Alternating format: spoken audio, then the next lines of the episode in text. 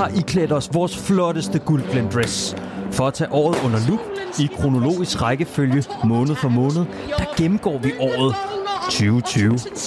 Med en lille smule afbræk fra diverse gæster, vi har haft med gennem vores udsendelser. Og sidst men ikke mindst et brag af et nytårs award potpourri. Velkommen til Absalons Radio. Klokken slår, og garden trækker op.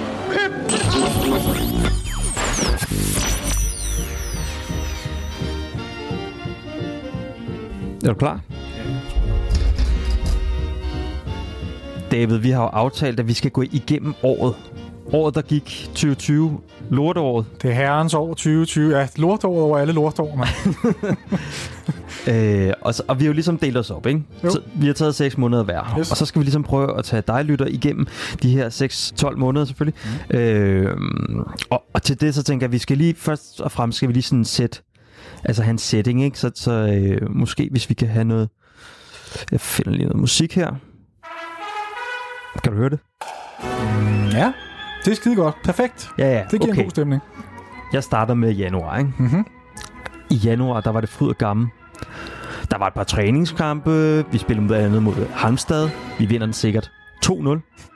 Der var, altså, vi var ikke i tvivl noget. Og så spiller vi mod FC Astana. Mm-hmm. Sikker sejr på 1-0, tror jeg. Ja, Men alle kunne godt se i efteråret, der, altså, vi, vi manglede simpelthen noget. Vi manglede noget i det der forsvar. Mm-hmm. Det var ikke på plads. Bjelland, han var inde og ud af holdet. Mm-hmm. Den eneste faste skanse, vi havde, det var Victor Nielsen. Mm-hmm. som så til gengæld spillede alt, hvad der kunne bevæge sig. Ja, fuldstændig. Han, han, han spillede alle kampe, han kunne komme i nærheden af.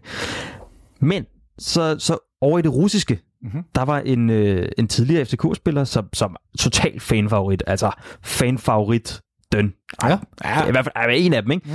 Som, øh, som gik og kedede sig lidt måske. Mm. Øh, I hvert fald gerne vil prøve ny græsgang, og han elsker FC København, og også fansene, Og København. og København også. Øh, det er jo selvfølgelig Ragnar Sigurdsson, mm. som vi henter fra FC Rostock, og øh, Til en rigtig fornuftig pris også, ikke? Han var virkelig villig til noget, det stod sagde. Han var virkelig, man kunne se hans FCK-fan, eller hvad skal jeg sige, hans FCK-blod i- øh, på grund af, at den markante lønnedgang, han var villig til at tage. altså nu, nu begynder forsvaret, nu, nu skal det jo sættes det forsvar, der skal være med til at skabe os øh, sejre og mesterskaber de næste mange år. Mm-hmm. Øhm, Udover det, så, så sker der også noget. Mohammed Rami bliver dansk statsborger. Vi tænker alle sammen, at han skal ind og så bare brage øh, igennem de der øh, ungdomslandshold øh, for så at, at blive solgt for rigtig mange penge. Ja. Øh, vi henter et ungt talent i OB. Det er rigtigt, ja. En Mikkel Kaufmann. Gud, jeg har det som om, det er længere tid siden, men ja. Han kommer så først dog fra sommeren 2020, så han ligesom får lov til at slutte af. Det var noget med, at han havde nogle eksamener og noget gymnasie og sådan noget, der lige skulle afsluttes. Men altså, det her kæmpe store brød øh, og, og store talent også, som havde scoret seks mål på, på, nu, på daværende tidspunkt. Endøj kommer tilbage på første hold og skal til at træne med.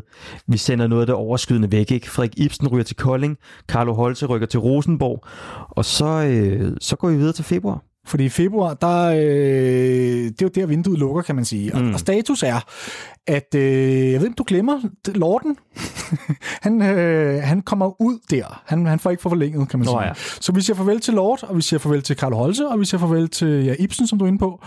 Og så ryger Pietos faktisk også, som ryger netop til øh, Astana, som vi har spillet den her træningskamp, du var inde på, som vi vinder 1-0. Mm-hmm. Øhm, der ryger han jo til lidt senere på måneden, eller i februar måned. Mm. Øhm, og så som du siger, Sigurdsson og, og Kaufmann ind. Øhm, ikke sådan et vildt imponerende transfervindue i virkeligheden. Men det hang jo også sammen med, at vi har brugt utrolig mange penge i sommerens transfervindue. Der var vi jo hentet altså alt, alt, hvad der rørte sig i Superligaen. Ja, jamen, det er fuldstændig rigtigt. Bartolet, Jens Dage, Det er rigtigt. Victor Nielsen. Ja, det er rigtigt. Sten Nå, Michael. februar går rigtig meget med at varme op til vores europæiske kampe mod øh, Celtic. Øhm, men før det, der sker der også lige et, et par smånyheder, som jeg synes også lige er værd at nævne. Altså FC København og Adidas forlænger samarbejdet til 2024. Mhm. Mm-hmm. Et samarbejde, som har kørt øh, siden 2012, så mm. vi er på 8. år med Adidas nu. Øh, ganske kort, Victor, er du tilfreds med Adidas som øh, trøjesponsor? Jeg synes, det er fint, at der er striber på, på trøjerne. Ja, jeg kan sgu også godt lide. Jeg kan også Eller på, på skuldrene må det være. på skuldrene, ja, lige præcis.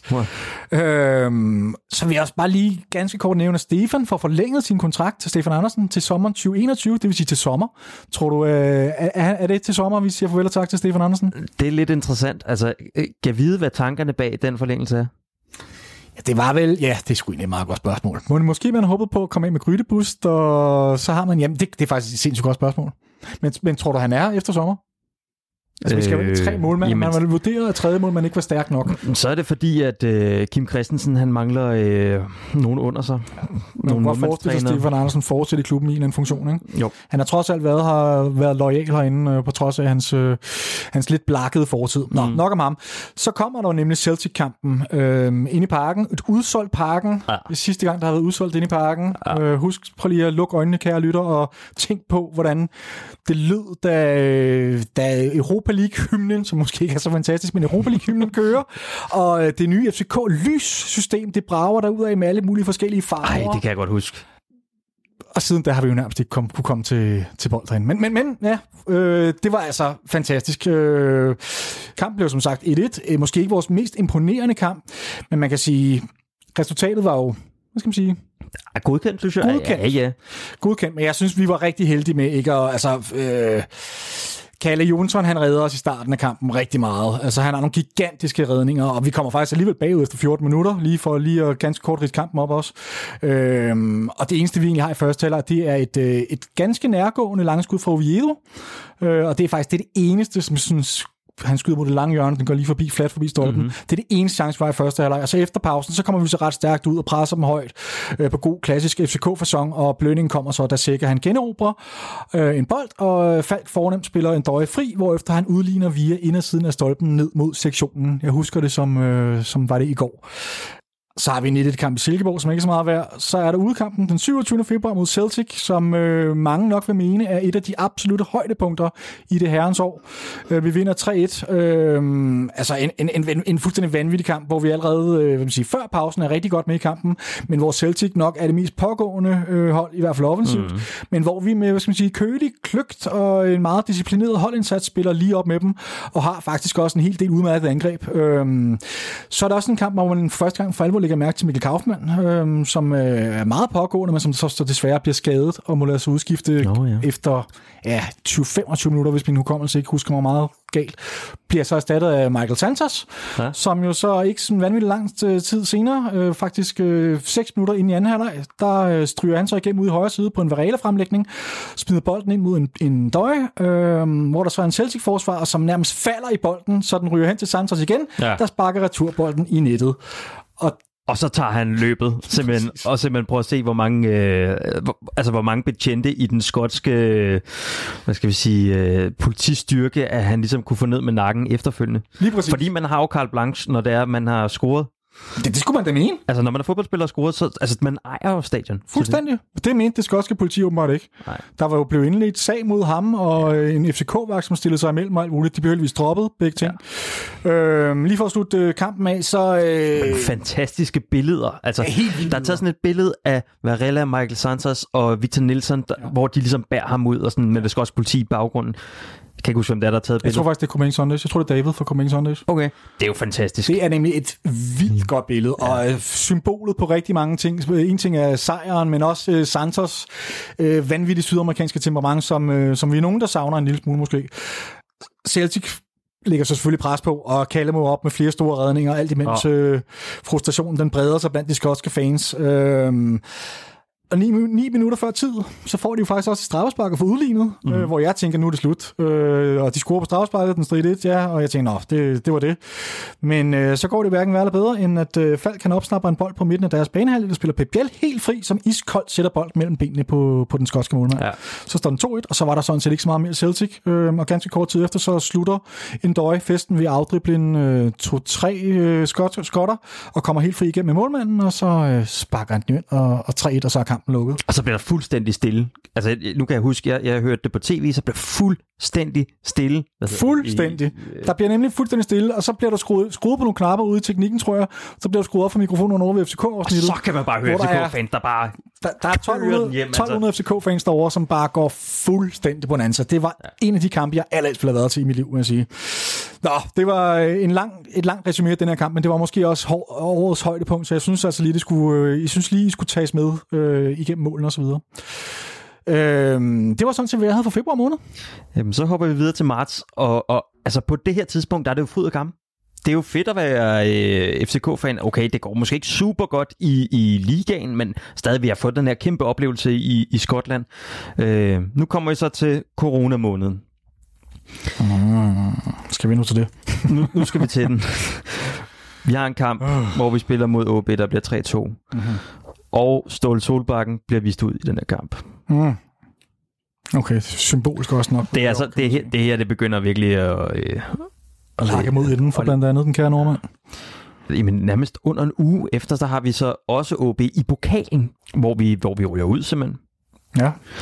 Og efterfølgende, så har vi den her famøse AC Horsens kamp, hvor vi ser Ståle Solbakken flakke rundt. Det er her, hvor der ikke må være nogen tilskuere på tribunerne. Øh, landet var så småt lukket ned. Altså, det var ikke helt lukket ned. Det var ikke der, hvor Mette, hun ligesom var ude og svinge en helt stor hammer. øh, men det var sådan konjunkturerne, og, og i hvert fald den professionelle fodbold var ikke så småt i gang med at lukke ned. Og så ser vi de her billeder af Ståle Solbakken. Han vandrer forbrilsk fra, fra den ene del af ned at se til den anden del af ned at se, uden at kunne stille noget op, øh, og bare må se sit hold blive slået af Bo Henriksen, der bare simpelthen råber, råber det hele i stykker. Forfærdelig kamp. Forfærdelig. Noget af det ringeste, jeg har set FCK spille i, jeg ved ikke, hvor mange år altså. Dernæst. Mm-hmm. Så skal det jo ikke gå være bedre, end at øh, vi tager til Istanbul. Mm-hmm. Og sådan cirka lige inden vi skal spille kampen, så vælger Mette Frederiksen så at lukke hele landet ned, fordi at der er coronaen er kommet til Danmark. Øh, vi skal blive hjemme, vi skal holde afstand, vi skal have alle de her ting, alle, alle de ting, vi kan huske. Altså det her, så ryger den store hammer. Men ikke i Tyrkiet, der havde de ikke corona. Ej, ikke i Tyrkiet. Man kunne lige nu at spille en fodboldkamp, og så! Og der var på det, det, det tidspunkt, hvor vi spiller den fodboldkamp, der var simpelthen ikke konstateret, der var ikke konstateret corona i Tyrkiet. Nej, ikke i Tyrkiet. De havde ikke det eneste tilfælde. Nej. Som det eneste land i hele Europa, tror jeg. Ja. Det er jo noget, der har fyldt rigtig meget, det her corona-show, man, når man har snakket eller hørt interviews med spillere og trænere osv., at de overvejede jo flere gange, om de, kunne, om de skulle droppe og spille den kamp. Det var, det var en meget utryg situation for alle, og alle ville jo bare gerne hjem til Danmark eller til deres familier. Øh, men det ender jo med, at den på en eller anden måde bliver afviklet. Og... Særligt, at der har været en masse snakke mellem Ståle Solbakken, ikke? og, og øh, det må man nærmest have været sådan noget Daniel Rommedal. Det har det nok været, ja. Altså om, om man skal spille den her kamp, og hvilke konsekvenser det kan få for ens klub, hvis det er, man vælger ikke at gøre det. Og vi så jo, at der var nogle andre klubber rundt i Europa, som simpelthen sagde, vi skal ikke spille nu her. Og var der det? Okay, vildt nok. Øh, jeg ved, hvad der var to andre kampe, der blev aflyst. Ja, men de blev aflyst. Det var UEFA's beslutning, tror jeg. Nå. Det var det, der var så mystisk, at de ikke har valgt at aflyse vores kamp. Altså, det, det gav ikke nogen mening. Jeg ved, hvad Ståle, han, han, øh, som du rigtig siger, at, øh, en af hans hovedårsag til at overveje, om den her kamp skulle spilles, eller, eller ej.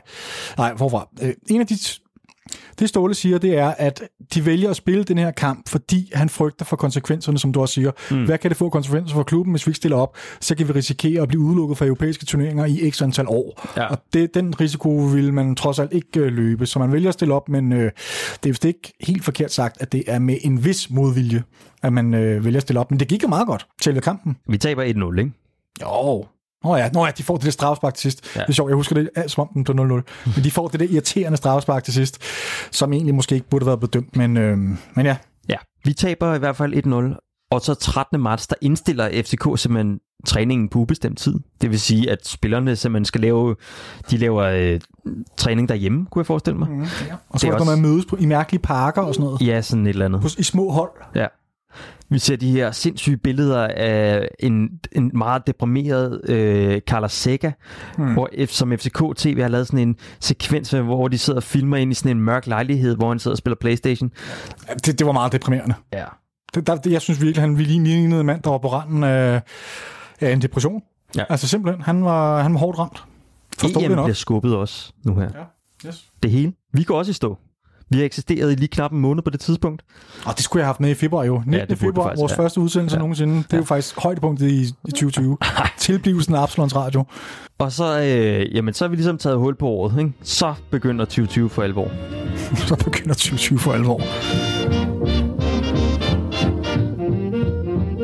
Vi har grebet knoglen og ringet til et par af de mange gæster, vi har haft i studiet i 2020, for at høre om deres største FCK-nedtur og optur gennem året. Og her først skal vi tale med radiovært Amalie Bremer på en øh, lidt stollet Zoom-forbindelse til Jylland. Jamen, øh, nu har vi fået fat på Amalie, som vi havde øh, med for, hvad, det ville virkelig ikke være voldsomt lang tid siden. Det er et par, par måneder siden. Uh, Amalie, velkommen til. Tusind tak skal I have. Og tillykke med, øh, tillykke med, tillykke med. Øh, god jul og godt nytår, vil jeg sige. Ja, tillykke med jul. Ja, tak, præcis. den tager jeg gerne på mig. Ja, og lige. I lige måde. ja, men den er overstået. Ja, Nå, ja, vi skal det er høre, det bedste ved det øh, hele. din, det er præcis det, er det bedste. Den bedste og den værste oplevelse som FCK-fan i 2020. Og jeg tænker måske, vi starter med i virkeligheden øh, det værste. Så kan vi slutte på noget godt. Ja, jeg tror, jeg vil sige, det dårligste, det har simpelthen været hele det her forløb omkring Ståles fyring, tror jeg. Og det er det, der nok har gjort mig mest skuffet, fordi en ting er, at man taber fodboldkampe og sådan noget. Det, det har vi jo alle sammen prøvet. Vi har været meget begavet med at vinde en masse fodboldkampe i rigtig mange år, og det er jo skønt. Men man taber også kampe, og det er, hvad det er. Men, men hele det her med, det er virkelig noget, der har rokket ved min opfattelse af FCK som klub. Og det har gjort mig rigtig, rigtig ærgerlig øh, som fan. Og noget af det, som jeg godt kan lide at drille andre fans med, når deres klubber ligesom fuck op sådan på de store linjer, hvor jeg synes, at, at vi har været meget stabile i rigtig mange år. Og det er faktisk det, der, der nok har gjort mig mest trist i virkeligheden øh, i 2020. Det har været det her enorme clusterfuck omkring, øh, omkring Ståles fyring. Og, og det er jo, ja, nu virker det som, der er lidt ro på igen, og der, der er kommet nogle assistenttræner til og sådan noget. Men faktisk helt op til for, for, for ganske få uger siden. Ikke? Der var altså noget, en periode, der har været træls, for at sige det mildt. Mm-hmm, mm-hmm. Så det er, det jeg hørte dig sige, det er, det er primært Ståles, altså måden Ståle blev fyret på, men det er også, øh, Cirkuset, ikke? ja, præcis, nogle øvrige ting, udover det Dubai-gate og sådan ting. det. Ja, det er det. Altså, det er jo Ståles fyring. Jeg tror egentlig, det var rigtigt, at det skulle slutte. Om det så lige var, var, var den ene eller den anden måned. Øh, men det var ligesom måden, det blev gjort på, at det blev, blev, blev gjort over telefonen op til Norge. Skulle det ikke tage et norsk landstrænerjob? Nå, nej, okay, vi fyrer dig alligevel. Og Ja. altså et klubikon, der bliver listet ud af med badevandet på den måde. Ikke? Det synes Mm. jeg er fuldstændig fortalt. Hov, nu er der noget, der bippet her. Øhm, så, så det er skidt. Øh, og så er det skidt, at man ikke har en plan. Det er skidt, at William Kvist bliver skubbet ind foran, øh, foran lygterne der og ligner Bambi på glat is. det, det, det er rigtig, rigtig irriterende at se. Øhm, og ja, så, så hele sådan fra, fra, fra A til Z i virkeligheden omkring det forløb der. Ja, okay, modtaget. Jamen, det, det, det kan vi jo kun være enige i, sådan set. Så lad os slutte af med noget lidt mere positivt. Hvad var det absolut højdepunktet i 2020, hvis der overhovedet var noget i det her sådan forfærdelige år? Jamen, altså, og det er jo, der, har, jo- der er jo selvfølgelig højdepunkter. Der er jo United-kampen, og generelt den kampagne er jo fantastisk, og der er jo også blevet vundet nogle, nogle fede kampe. Men jeg har egentlig valgt noget lidt mere personligt, fordi jeg tænkte, nu valgte jeg noget, som der sikkert var masser af andre, der har taget bidt mærke i. Men øh, jeg har selv været syg i 2020, og, øh, og været indlagt, og i den forbindelse, der har jeg en god kollega på Radio 4, som laver radio med Tue Blædel, som havde været så sød at tage kontakt til FCK, og havde fået Mathias Sanka til at lave en lille video til mig, og at sende mig en af hans trøjer, han havde spillet med. Og det synes jeg jo bare, at nu gik det så ud over mig, kan man sige, eller gik ud over.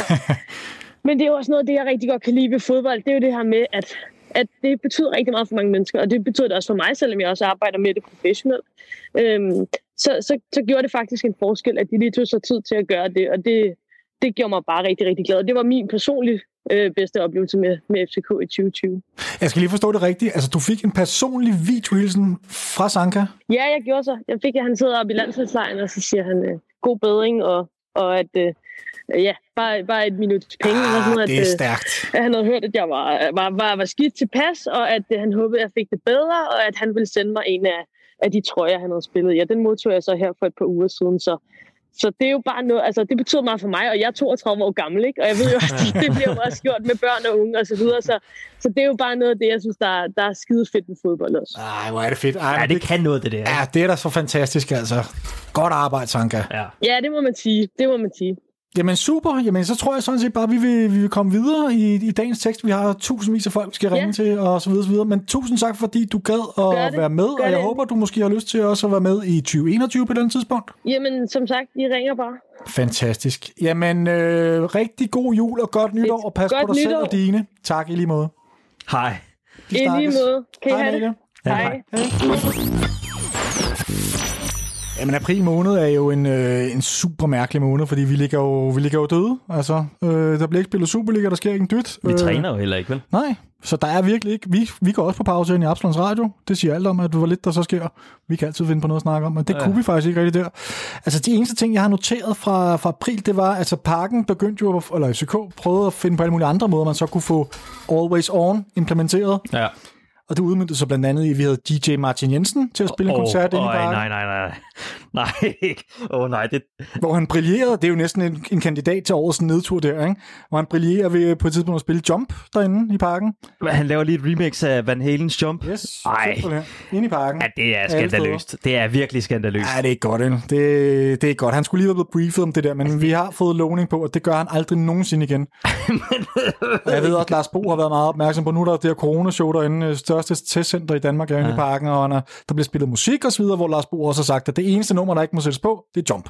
Ja, okay. Så det er noget, man har lært af, så øh, det er jo fint nok. Man kan alle sammen begå fejl. Godt. Men den der, den var, den var hård, synes jeg.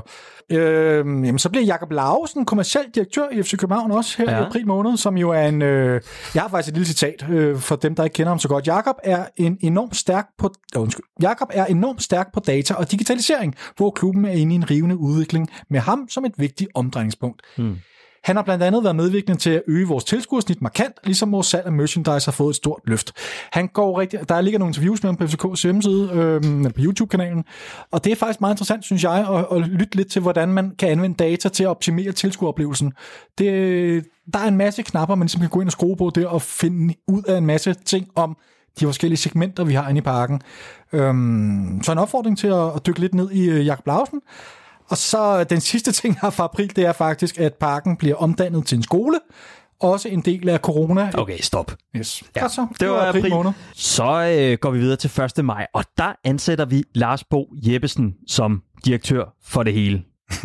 ja, så kan du godt sige det. Ja. Ikke? Altså, Jo. han står ligesom, vi har Stål på den ene side på det her tidspunkt, og så har vi Lars Bo Jeppesen på den anden tidspunkt, som han er venlig, han er, taler godt for sig selv, han er måske også allerede ret tydelig i medierne, øh, bare efter en uge. Ja, det synes jeg. Jeg synes virkelig, Der han når han at, at øh, være måske øh, i medierne fem gange så meget som Katja Mosgaard, der har været siddet på den samme post, som han mm. overtog. Men hvis vi lige hopper til, til øh, fodbolden, så begynder vi så småt at spille kampe igen. Der er blandt andet en øh, to træningskampe. En mod OB, vi spiller 2-2. Hjemme mod Sønderjyske 3-1. Det kører lidt igen, ikke? Altså, nu begynder julene. Ja. Mandag den 11. begynder spillerne så at træne sammen igen ude på tieren. Altså nu begynder vi at komme tilbage til nogle af de ting. Vi finder ud af, at vi skal spille fodbold over sommeren nu her. Mm-hmm. Øh, de indfører også de her fem udskiftninger med øh, over tre spilstop osv. Så, ja. så vi begynder at se konjunkturerne til Superligaen skal spilles færdig. Må jeg ikke lige øh, stoppe dig en gang? Tror du, de der fem udskiftninger, er de kommet for at blive? Ja, det håber jeg. Jeg synes faktisk, det, jeg synes, det er fedt. Ja, jeg synes også, det er super fedt. Og det, Det giver det sådan noget lidt øh, et ekstra taktisk mm. element. Ja. Men nu må vi se. Mm. Og så øh, hopper vi videre. til juni måned. Øh, jeg har fået alle de fede måneder faktisk. Der sker sindssygt meget i juni måned, fordi der har vi jo så... Ja, vi, har, der, vi, vi starter op med fodbold igen den 1. juni simpelthen, mm. øh, i Lyngby, hvor vi vinder 4-1. Første Superliga-kamp siden 8. marts, så det vil sige, at vi ligger fuldstændig døde i hele april og hele maj. En fed kamp, hvor vi, øh, hvor vi sætter os tidligt på kampen, og, og ja, som sagt vinder 4-1. Falk åbner scoring efter 33 minutter, efter en genial frispilning af Darami med hælen, hvis der er nogen, der kan huske den. Ja. Og ellers så scorer ja, Darami selv senere, og så scorer Pep Biel og Bartolic. Ugen efter har vi en øh, Randers-kamp inde i parken, hvor, øh, som så er første kamp. Og det er her også, vi begynder at spille sådan noget Jens Dage på venstre kant og sådan noget, ikke? det tror jeg faktisk, du har ret i. Laver dybdeløb og øh, hætter på bagerste stolpe og sådan noget. Lige præcis. Ja. Øh, den der Randers-kamp, det var ikke, det er ikke en, jeg kan huske. Øh, jeg husker den egentlig mest for et nyt tiltag, FC København prøvede igen i kraft af, at der ikke var nogen tilskuere, og de ville gerne have kampoplevelsen ud til folk. Ja. Så de har lavet FC Karavanen, Oh, nej, Som- nej det, det, det, hvor de kører rundt, Leo og en eller anden gut kører rundt i en eller anden bil og kører ud i Kødbyen og prøver at finde nogen, der vil være, være lidt FCK. De kunne ikke finde nogen FCK-fans derude, så det, det, det, det var ikke så godt. Det var ikke, øh, men altså, de forsøgte, men, men det, det er nok ikke lige noget, der bliver gentaget en anden gang. Og så, jo, FC Karavanen huskes den for, og så huskes den også for Kaufmanns øh, debutmål i FCK-trøjen. FCK -trøjen. Ja. Et fint lille lop, øh, som han øh, ja, lopper over Randers målmand, som jeg ikke lige har fået noteret, hvad hedder. Nå ja, på et ben, ikke? I sådan et hop. Det er præcis. Ja. Lige nøjagtigt. Øh, men ellers ikke en, øh, ikke, en, ikke en særlig god kamp faktisk. Vi kommer foran 200, men så går vi totalt døde i anden halvleg. Vi, mm. vi er ved at sætte føring over styr. De kommer på 2-1, ja. og de har flere rigtig store chancer for at gøre, komme på 2-2. Og det synes jeg faktisk på en eller anden måde var mm, en af de første kampe, hvor man kunne se, at energien var ude af holdet, og øh, vi, vi, ja, det begyndte at gå ned ad bakke rigtig meget derfra, synes jeg, i Superligaen i hvert fald. Mm-hmm. Øh, så har vi en 1-kamp i Nordsjælland, øh, og så har vi en 2-0-kamp over øh, Aalborg i parken, hvor Darami spiller som angriber for første gang, så vidt jeg lige husker, i hvert fald en af de første kampe, hvor han bliver forsøgt som angriber og score to gange, hvor man virkelig tænker, okay, det er, han skal spille angriber. Ja. Øh, Jeg har en kammerat, som var meget sådan, ah, Darami, han er ikke god nok, og så videre. Efter den her kamp fik jeg en sms frem, hvor der stod, okay, han skal bare spille angriber, fordi så har vi den nye øh, et eller andet. Mm. Øhm, så er han jo så siden røget ned på, på kanten igen. Hvad siger du egentlig, Darami, som i dag? Altså, han, er han kant eller angriber, eller hvad? Jamen, nu, har vi, Nu nu, spiller vi jo et nyt system, så nu kan vi jo spille jo en øh, angribende kant. Mm-hmm. Som vil passe ham perfekt, eller Ja, hvad? det er jo som fod i hus. Yes. Hans Grete. Så er der også en Brøndby-kamp øh, ude på Brøndby Stadion, hvor vi øh, kommer foran efter 10 minutter. Pep Biel, øh, et, et, et fladt spark lidt uden for feltet, der kryber sig ind langs nærmeste stolpe. Ja. Øhm, og den holder sådan set den der 1-0-føring gennem hele kampen. Lige indtil Bjelland, han øh, med få minutter igen, beslutter sig for at lave en for kort tilbageaflevering til Kalle, som Michael Ure så opsnapper og chipper bolden over øh, Kalle til slutresultatet 1-1. Øhm, så har vi også en... Øh, Ej, den kan jeg godt huske. Og han har faktisk spillet en meget god kamp. ja, det havde han faktisk. Det havde han faktisk, ja. Og så kommer der lige den der Så for korte bold der. Den var, oh. den var altså ikke god. Og det er svært at tilgive sådan noget. En, en derby sejr ude på Brøndby Stadion havde varmet på det tidspunkt. Det fik han lige, øh, lige udlagt. Øh, Ja, fordi vi var i gang med at kæmpe, kæmpe os tilbage om sølvet, ikke? det var vi faktisk en lille smule. Men det, der så sker, det er, at øh, vi faktisk, altså, der, der går man lidt med håb om guld. Måske kunne blive til noget, fordi vi har så Midtjylland i runden efter Ja. i parken, hvor vi så har Sækker i karantæne. Vi taber 2-1. Vi øh, får egentlig større tæv end resultattavlen den anden tyder. Vi kunne sagtens have sagt den her kamp større. Ja. Eneste positive er, at øh, Jonas Vind kommer ind i anden halvleg og får comeback efter hans lange, lange, lange skadespause. Ja. Øh, men efter den her kamp, der er vi altså 11 point efter Midtjylland, og øh, guldet er begravet. Så ja, juni slutter på en deprimerende måde med, at, vi, at guldet det, det bliver opgivet. Prøv lige at høre. Mm-hmm. Juli, ikke? Altså, fordi nu har vi jo, vi har jo alle sammen, nu har vi indset det, vi skal ikke ud og rejse, vi skal ikke noget som helst overhovedet. Vi skal jo rundt og rejse i Danmark, vi skal genopleve Danmark, ikke? Jo, det er rigtigt. Vi, Vi skal blive- billetter. Vi får færgebilletter, eller hvad var det? Var det ikke sådan noget, man kunne få Nå, ja. gratis DSB og færger? Og bro og det ene Ja, og det ja, andet, det ikke? hele. Vi skal rundt og øh, finde de mærkelige flækker rundt i Jylland og Yes, sådan noget. ja. Det, var, ja, det var jeg jo selv Du en, er der... på, et- ja, du Ja. på en stor tur. Blandt andet her, mm-hmm. hvor vi taber 1-0 til AGF og mister terræn i den her kamp om sølvet. Den første kamp i juli, vi spiller. Øh, ugen efter taber vi ude til FC Midtjylland 3-1. Der er den her kamp, som vi er inde at se på hjemmebane, Derby, hvor vi spiller mod Bøf. Mm. Sådan en helt energiforladt affære, hvor vi det er sidder 0-0, ned på øh, familietribunen. Ja, yes. Det, det, var, det var simpelthen, det er måske en af de tagligste derby, jeg har set ja, overhovedet. ja. Det er man enig. Primært på grund af de manglende tilskuere. Ja, og den var stemningsforladt, og der var ikke rigtig, det hele var lidt Det mærkeligt. var også, og blev, kampen blev 0-0, ikke? Så kampen blev 0-0, ja. Der, der, der, der, det var virkelig et, øh, et, en, en kamp, hvor der på ingen måde skete noget, hverken på eller uden for banen. Nej. Deprimerende. Som om det ikke skulle være øh, værre eller bedre, så, øh, så skal vi så spille ugen efter mod AGF. Dem vi, altså vores direkte modstander i den her kamp om sølvet, ikke? Ja. Øh, og jeg skulle, det var den her kamp, hvor jeg så skulle øh, hen til en af mine venner fra øh, Aarhus af. Ja, Victor øh. vælger simpelthen at tage til Aarhus. Det er jo sindssygt nok i sig selv. Fuldstændig. Og så gør det samtidig, med, at vi spiller mod dem. Og hvad så, om vi får en røvfuld, ikke? Vi får en røvfuld. 4-2.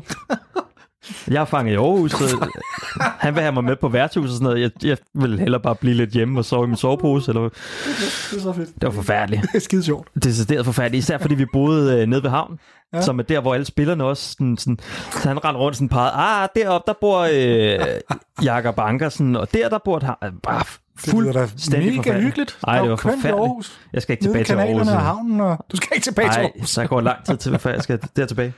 Der er heller ikke så meget at komme efter. Ja, og så, øh, hvad sker der så? Jamen, så, så spiller vi øh, ude mod OB ugen efter, Mhm. mm-hmm. øh, og vinder 1-0. Ja, den er gået totalt glemmebogen. Mens at AGF, de simpelthen snubler. Vi vinder simpelthen 1-0 i Aalborg. Vi vinder 1-0 i Aalborg. Og Okay, okay, ja. efterfølgende så vinder vi over FC Nordsjælland, og øh, simpelthen cementerer den her anden plads foran AGF, som, som snubler til allersidst. Aha. Ja, og det var vi jo glade for. Altså, trods alt. Det bliver sæsonens sidste kamp, den her FC Nordsjællands kamp. Og så står vi med nogle sølvmedaljer, som man øh, på den ene side jo skal være glad for at have fået, fordi det kunne jo endt meget værre. Men man aldrig rigtig kan være glad for sølvmedaljer, når man er Jamen, i København. ikke? Jeg vil sige, i starten af juli der, slutningen af juni, der skulle man, der, hvis man havde taget til takke med sølvmedaljer der, Mhm. mm-hmm. så, så ville man nok have været glad, men, men altså, se nu her, ja. når vi kigger tilbage på det, så, så øh, det er måske en af de mørkeste kapitler øh, i en lang periode i hvert fald. Ikke? Jo, helt sikkert. Hvad sker der så i, i juli? Jo, vi indgår i et, øh, et samarbejde med Hornslet, der laver de her famøse portrætter af Damien Døje og, og øh, Tænker jeg, var resterende det- spillertrup. Var det, var det afskedsgaven til en døje? Det var, at han fik lavet sådan et forfærdeligt grimt portræt af Hornslet af alle mennesker i hele verden. Det synes du? Ja, det synes jeg. det må du gerne skrive. Vi siger farvel til Johan Lange, der stopper som teknisk direktør Ja.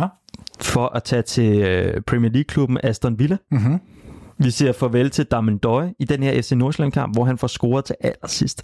Det er jo sådan set en meget fin afsked. Han så, det er jo hans mål, der sikrer de her sølvmedaljer. ikke? Han får scoret sin, Ja. øh, sin afskedskamp. Så det er jo på den måde, kunne det jo ikke være bedre. Han får scoret sådan et mål, hvor at, altså, jeg, jeg sad på øvre C. Altså det, øh, I forvejen så føles det som om, når man sidder så langt væk fra øh, øh, tribu, eller fra, øh, hvad hedder det, græsplænen, Ja. så føles det helt meget langsomt, men, men simpelthen at se Damendøje løbe i det der meter, det var, altså, det var bare ekstrem slow motion. Ja. Men det jo lige meget, når man, når man sætter den ind. Han var ikke så hurtig, men det var, det var ikke så nødvendigt for ham. Sig mig engang, sad du op på øvre C der? Du har jo længe snakket om, at du ville rigtig gerne prøve det der øvre C i stedet for sektionen. Du skulle op og have overblikket og være malig. Hvordan var det så? Udover det hele gik langsomt. Altså, jeg var blevet tildelt en plads, som også var bagved, ikke? Altså, så det var øver, øver, altså det var Ja, virkelig, du kunne nærmest ikke lige op under taget, ikke? Yes. Så det, det, var, det tog måske lidt, altså det blev lidt fjernt. Ja, lige præcis. Sådan er det altså. Men til gengæld så øh, havde jeg nogle meget gode minder fra, at jeg kan huske, at jeg sad deroppe som lille og sådan noget. Så, mm-hmm. så øh, der Okay. var noget nostalgisk over Aha. det, at jeg sad der med min far. Skal Øhm, du da tilbage næste sæson, når man spørger sådan så? Nej, Nej. Fint. Nej. Så skal vi ikke have flere diskussioner om det. Men prøv lige at høre. Ja. Så forlænger vi med Ragnar Sigurdsson. ja, yes. Og det er måske virkelig der, hvor Ståle han snakker om det her med, at han virkelig viser sit FCK-blod, fordi han er virkelig æder en lønnedgang. Og det var så det, vi kunne overtale en døje til. Derfor bliver det farvel til en døje, men en fortsættelse af Ragnar. Jamen, øh, vi har ringet til Morat A.K.A. Kiwi. Jeg ved aldrig rigtigt, hvordan foretrækker du egentlig at blive tiltalt, Morat? ja, det er sgu potato potato. Det er, der er jeg ret græskatolsk om det. Vi kalder dig det- Morat, men det er Kiwi inde på sidelinjen, ved jeg i hvert fald. Øhm, vi har haft dig med et par gange i løbet Yes. af, af dette herrens år 2020, som øh, har putt på mange op- og nedture. Og vi er egentlig bare lidt nysgerrige på, hvordan har du oplevet 2020 sådan øh, i, i korte vendinger? Den allerstørste oplevelse og den mest øh, deprimerende oplevelse, hvis man kan sige det sådan? Den, den allerbedste oplevelse, det har, det har nok været, øhm, det har nok været den her Celtic-kamp på udebane. Mm-hmm. Øhm, fordi det var så, så overraskende, at vi kunne tage hen på, på så svært et sted øh, med så mange tilskuere imod os. Øhm, og så jamen, slå dem 3-1. Altså, det var jo en kæmpe overraskelse, også for, for de fleste, øhm, vil jeg gætte på. Var det, Øhm. var det måden, vi gjorde det på? Var det stedet? Ja, det, det, var lidt en, det var lidt en kombi af det hele. Altså, det, det sjove er, at det har, været, det har også været den kamp, hvor det er, vi har set mest, øh, øh, mest output fra den, den spanske klike, som man jo har kaldt. Altså, det første mål, det er jo et opspil fra Varela. Det er Santos, der får øh, presset og får scoret til, til 1-0. Og så også Pep Biel, der får scoret til, til 2-1. Og ja, så der har vi tre ud af de fire fra, fra den spanske klike, der var på det tidspunkt. Øhm, den fik vi i aktion på den måde, med noget positivt op. 2020 har virkelig været en lang bølgedal. Hvis vi skal se på noget af det seneste, som, øh, som er noget af det mest positive, det har været sammensætningen af, af det nye team, der er omkring Jes Thor. Altså. Mm. i og med, at vi har fået Ruben Sayers ind, og vi har fået øh, Jakob Næstrup tilbage. Øh, det er jeg rigtig positiv overfor. Lad mig da bare lige høre, når, nu når vi har dig, hvad er sådan din, øh, din overordnede konklusion på det her? Nu kan jeg jo høre, at du er positivt stemt over for det sportslige setup. Er det primært på grund af de to assistenter, der er kommet ind, eller, eller hvordan rater du hele, hele det sportslige setup, som vi står med nu? Altså man, man kan jo sige noget af det, som, øh, som var så specielt ved jamen, hele den her æra, som vi havde med, med Ståle Solbakken i, øh, i så lang tid, det var, at det var en mand, der havde alle de der forskellige kasketter, og jeg kan se alle de der øh, kasketter, plus noget ekstra, den kan jeg se blive, øh, blive udfyldt med det her nye trænerteam. Jeg kunne ikke se Jes Torp gøre det alene, jeg kan ikke se øh, Jakob Næstrup gøre det alene på nuværende tidspunkt, og jeg kan selvfølgelig heller ikke se Ruben Seas gøre det på, på nuværende tidspunkt alene. Og det er jo sådan noget som kombinationen af den taktiske styrke, måden at sætte holdet op på, øh, ja, FCK-DNA'et. øh, det synes jeg bliver, bliver udfyldt med alle de her kasketter, der nu er. Plus, øhm, at vi så også har en, øhm, en træner, der måske er lidt bedre end, end Ståle Solbakken til at, ja, det der med at lægge arm om, om skuldrene på, på spillerne, når det, når det er svært. Øhm, Så du er også en af dem, der hilser det velkommen, at vi har fået, hvad skal man sige, flere hænder i virkeligheden til de samme opgaver. Ja, fordi noget af det, som øh, jeg så har kigget på, øh, jeg lavede lidt en analyse af, af Ståles øh, arbejdsopgaver og så videre, sammenlignet det med, med FC Midtjylland. Øh, det var, at øh, styrken ved, at man havde Ståle, som, som havde alle de her kasketter, det var, at den ene hånd vidste, hvad den anden hånd gjorde. Det var der ikke meget styr på. Mm. Øh, men det er jo det her med, hvor mange øh, mandetimer man kan lægge øh, på en uge. Ja. Øhm, hvis man sammenligner med for eksempel FC Midtjylland, hvor der er de selvfølgelig både har Ben Priske, der står for, for selve træningen, så har de også øh, Steinlein og Graversen og Ove Pedersen til at, at styre rigtig mange af de her opgaver, som, som ellers er omkring holdet. Øh, og hos os var det bare Ståle, der, der håndterede dem. Mhm. Så der kunne simpelthen lægges flere mandetimer samtidig inden for de samme opgaver. Morat, hvad så lavpunkt i den her sæson? Det bliver vi også lige nødt til at høre. Nu hørte vi, øh, altså, at den her Celtic-kamp står klart og tydeligt øh, i 2020 for dig. Men, men altså, det er absolut et lavpunkt i den her sæson. Hvad er det for dig? Altså, jeg har tre sådan virkelig store lavpunkter, øhm, som, jeg, som vi lige skal ind på. Øhm, jeg tager dem i kronologisk rækkefølge, fordi det er det nemme. Det første, det er vores allerførste betydende kamp øh, i sæsonen. Det er, hvor vi spiller ude mod Esbjerg. På det tidspunkt, vi har den allerførste kamp, vi spiller en fredagskamp. Og hvis vi havde vundet den kamp, så havde vi været et point øh, efter FC Midtjylland inden deres første kamp. Så kunne vi virkelig have lagt pres på dem. Vi taber 1-0. Og det lægger så egentlig sporet for, for resten af året. Øhm, det næste lavpunkt er, altså virkelig store lavpunkt, det er jo selvfølgelig Rijeka-kamp. Mm. At, vi, at vi misser et europæisk gruppespil. Det var også det, som... Jamen, første gang, I havde mig med inden, så snakkede vi jo om, hvor meget det betyder det her med Europa, og hvor store øh, konsekvenser det ville have, hvis det er, at vi ikke kommer i Europa, både sportsligt og økonomisk osv., og så, videre. så sker det jo selvfølgelig. Øhm, Ja, selvfølgelig. efterfølgende, som det sidste store, virkelig store lavpunkt, det er jo øhm, altså egentlig hele forløbet omkring øh, afskedelsen af Ståle Solbakken. Det synes Ja. ja. jeg var, var virkelig grimt. Øhm, det var meget... Altså udførelsen synes jeg ikke var særlig køn. Må jeg ikke lige høre dig, nu når, nu når vi har dig med her, øh, hvor, hvor store konsekvenser har den her missede europæiske kval så? Fordi det er jo de næste fem år, vi kommer til at bokse med det, ikke? Øh, er det, bliver det fuldstændig umuligt for os ja. At blive seedet, sådan, så vi kan, vi kan komme, øh, få nogenlunde let vej til Champions League og Europa League, eller, eller, eller hvor stor er skaden? Nej, øh, ikke, ikke, så, ikke som sådan. Altså, vi oplevede det jo også i 15-16 sæsonen, hvor det var, vi røg ud til Jablonic. Mm. Øhm, øh, der, må, der slæbte vi jo også det i, ja, i, i nogle år derefter. Og egentlig var det jo egentlig sæsonen, hvor det var, vi den her sæson skulle så være sæsonen, hvor vi endelig kunne, kunne slippe, det, øh, slippe det her. Øh, og så bygge videre på, og så komme op på niveau med, altså at hvis vi havde haft et, var kommet i gruppespil og sådan noget, jamen så havde vi øh, sådan pointmæssigt, så havde vi ligget på niveau med, øhm, ja nu slår jeg det lige op, fordi pointmæssigt så er den her øh, sæson lidt mindre katastrofal end den foregående. Et point mindre katastrofal. Okay. Okay. Men altså, vi, vi har på nuværende tidspunkt, hvis vi, havde, hvis vi var kvalificeret til, til Europa League, og vi havde fået, det ved jeg ikke, øh, men lad os sige to sejre i nu afgjort, tre nederlag, bare for at være så fuldstændig. Øh, øh, så havde vi ligget på niveau med hold som Basel, Besiktas, Sporting Lissabon, øh, Zenit St. Petersborg, Atalanta, Inter. Hold op. Wow. Altså, det er der, vi havde ligget. Ja. Og det er sådan lige på grænsen til øh, top 25 Ja, okay. Hold da op. i Europa. Ja. Så lige nu der ligger vi nummer 33 på ranglisten. Men det er den rigtig gode sæson fra 16-17, som, som til- kommer til at udgå af regnskabet her efter den her sæson.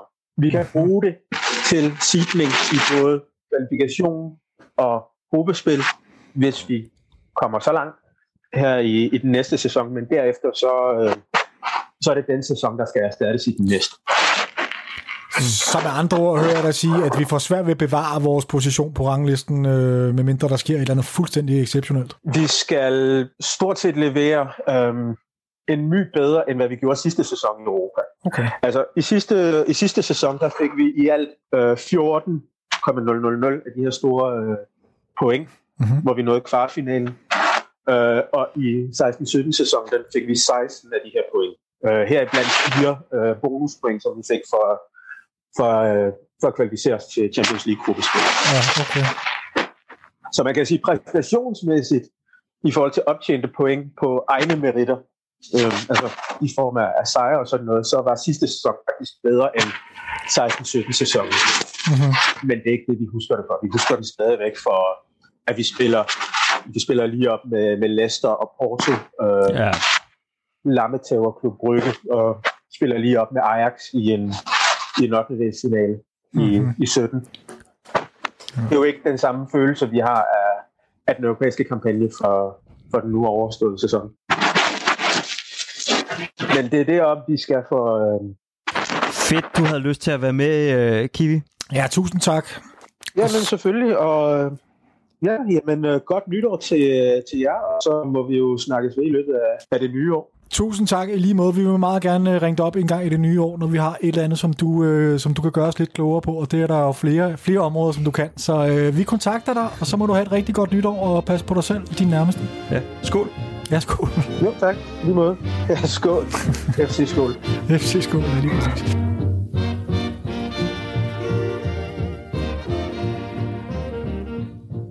Så til august måned. Men altså, august måned, den er sindssyg. Altså, ud- det er nu, det er nu kære lytter, du skal ud og hente en kop kaffe, eller noget champagne, eller et eller andet, fordi det her, Noget til lige at, lige at køre den ned med. Lige præcis. Nej, men der, der, der, der, der er masser af gode ting også, men der Okay. sker bare meget. Altså, det, der, det, noget af det første, der sker i august, det er, at vi har den her Basak-kamp i parken. Ja. Vinder 3-0. Bliver alle kampene ikke spillet i Frankfurt? Var det ikke Køln? Det var Køln, Køln, undskyld. Køln-koppen, ja. Mærkeligt. Det var super underligt, det der. Øhm, lidt. Det kunne ikke en skid. Det var forfærdeligt. altså, ej, det var virkelig forfærdeligt. Vi skulle have stået derinde på sektionen og fejret, og vi for første gang i klubbens historie spiller os videre til en, øh, til en kvartfinal. Og så blev det ovenikøbet gjort på den her måde. Vi slår de tyrkiske mestre 3-0. Øh, en kamp, hvor Mudri han faktisk starter centralt sammen med Sækker. Der går fire minutter. Jonas Vind bringer os foran, øh, får en, giver os en drømmestart, da han øh, afslutter et mønsterangreb ved at kaste sig frem og hætte Varelas fine inde igen. Øhm, I anden halvleg bliver en, øh, ja, nærmest en, en Københavns magtdemonstration, hvor Jonas Vind igen scorer, øh, denne gang på et straffespark, mm. øh, dømt for hands i forbindelse med en Pep Biel-dribling i feltet. Hvis det er nogen, der siger, det er noget, han prøver ligesom at loppe den ind imellem to spillere, og så kryber der lige en hånd på. Ja. Øhm, og så begynder bare Saxia jo at, at, at skulle sætte sig lidt, og, og det går ikke særlig godt for dem. De bliver aldrig rigtig farlige. Tværtimod så, øh, så udnytter Rasmus Falk det, at der kommer lidt mere hul i den anden ende af banen.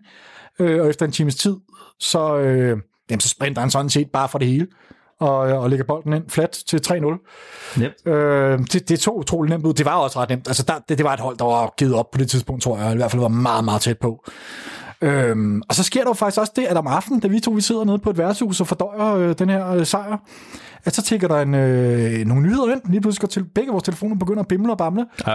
Og det er en ny spiller. Øh, først så tror jeg jo ikke, vi, vi får at vide, at det, det, det er vanvittigt der. Der er ikke noget navn på. Nej. Så går der ikke så lang tid, så, så pr- springer pumpen, om vi har hentet øh, Kamil Vilcek. Jeg erindrer det, som om vi cykler, mens øh, jeg tager telefonen op, og så lige pludselig, så vi er jo på vej, altså på det her tidspunkt, vi, vi øh, befinder os på Nørrebro, vi er på vej ind til parken for at være en del af den fest derinde. Det er rigtigt. Det er Jeg husker, at jeg tager telefonen op, kigger på, der står lige pludselig Kamil Vilcek, og jeg tænker, hvad, og vi er styrt. Øh, Det var der også. Altså, det, er, en af de, det er måske 2020 største overraskelse, det der. Og Ståles fyring var også ret stor. Ja. Men, men det, det er det mest overraskende spillerindkøb, vi måske nogensinde har gjort. Ja. Altså, yes, det er helt, helt crazy, altså. Så det skal selvfølgelig også lige med. Øhm, så går der en lille uges tid, så skal vi jo spille den her kvartfinale mod United. Ja. Og den kender vi jo alle sammen godt, hvordan det gik. Men jeg vil alligevel lige prøve at, at friske hukommelsen en lille smule op, hvis der er nogen, der har glemt det. Øh, det er altså mod United-hold i noget nær stærkeste opstilling, øh, og vi spiller en, en fremragende første halvleg. Desværre må Nikolaj Bøjlesen gå ud efter cirka 20 minutter, eller ja, kvarters tid, tror jeg faktisk allerede det er. Ja. Han var lige kommet tilbage efter sin lange skadespause, gjort det rigtig fornuftigt. Så går han ud efter et kvarter med en skade, og ind kommer Pierre Benson. Øh, men altså, vi, vi formår alligevel i løbet af de første 20 minutter at skabe en 3-4 øh, rigtig gode muligheder, øh, om lidt held og skarphed, så er vi også kommet foran. vi manglede faktisk lidt den der næsen, ikke? En, næse, der lige kunne, en målnæse, der lige kunne sætte den ind. Eller en døje. Altså han var der, ja. Ja. Var, præcis. Nå, på den måde næsen. Jeg tror, du mente vildtjek, for han har en ret stor næse. Jeg tror, du specifikt nej, nej, nej, nej, nej. Men ja, vi manglede målnæsen, ja. ja men det, altså, det påstand, vi har, vi har våge, våge at, at, at, at komme med, at hvis en døje havde været med, så kunne vi godt have vundet den kamp. Og så efter pausen, så, øh, så ligger United, øh, altså så begynder man at virkelig kunne se den her klasseforskel, der selvfølgelig er. Øh, og de har bolden rigtig meget, men, men altså, bortset fra, at de får underkendt endnu et mål øh, mm. på grund af offside, Ja. øh, så, ja, så har de et, et Fernandes har et hug på indersiden af stolpen, som hvor vi er ret heldige, ikke? Han er, han er vist en ret dygtig fodboldspiller, ham Han er der Bruno. Fernandes. Ja, ham kunne vi godt bruge faktisk herinde. øh, men altså, ud over det, Ja, jo, så var der også lige en friløber og sådan lidt, men øh, Kalle står en fantastisk kamp. Øh, men altså, Oviedo har også en stor chance i, øh, i anden halvleg. Øh, Ja. en, en, faktisk en, altså, en kæmpe chance, jeg har set FC København. De skriver efter en lækker falkdetalje. Ved du, hvad for en øh, falkdetalje jeg snakker om her? Det er selvfølgelig Redondo-driblingen helt nede ved baglinjen, hvor han, øh, hvor han sætter to United-spillere og spiller øh, Jonas Vind helt fri, som så i virkeligheden burde have afsluttet første gang, men vælger så at lægge den af, øh, og så ender det ud i, ja, i, i desværre ingenting. Men anyway, med stor ære i behold, så kan vi gå til forlænget spilletid med troen på, at det faktisk godt kan lade sig gøre det her.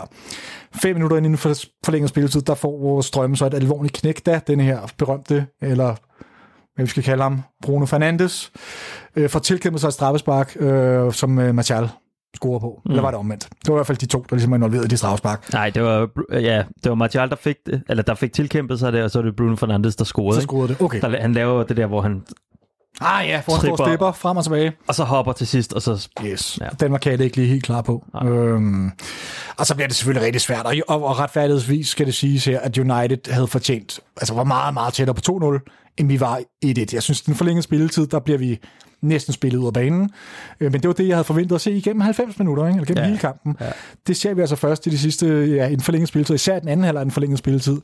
Så, så man siger, den helt store mulighed for udligning, den kommer egentlig aldrig rigtigt, men, øh, men man må i den grad sige, at øh, vi kommer fra den kamp med, øh, med stolthed øh, og ret rank ryg.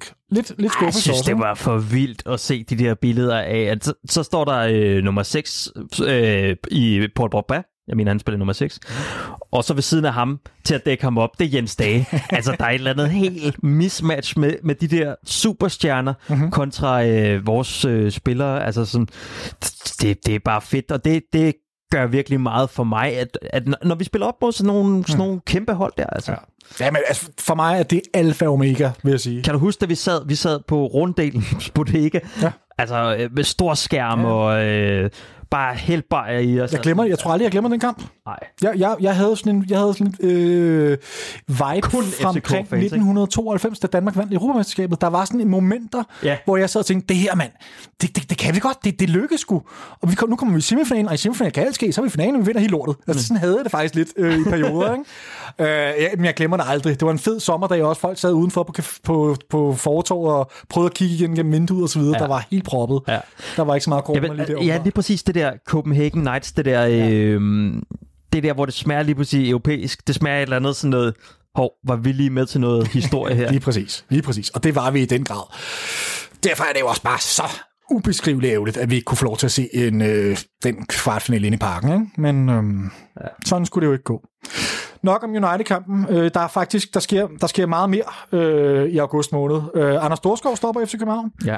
efter 20 år i klubben. Ja. Øh, han har virkelig været en, øh, han fortjener lidt på med på vejen, fordi 20 år er altså lang tid. Han har virkelig været en af dem, der har skabt fundamentet. Øh, Også så- en, som tidligere spillere tit fremhæver, som en, de, de mm. havde en god kemi med og snakket meget med.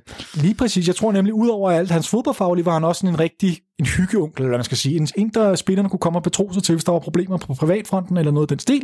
Så tog man forbi Anders og fik en snak med ham. Blandt andet, der er også andre, der har udfyldt den rolle. Men, men, øh, men ja, øh, og, og, og, og som sige, forklaringen på afskedelsen var, at man lavede en omstrukturering af sundhedssektoren.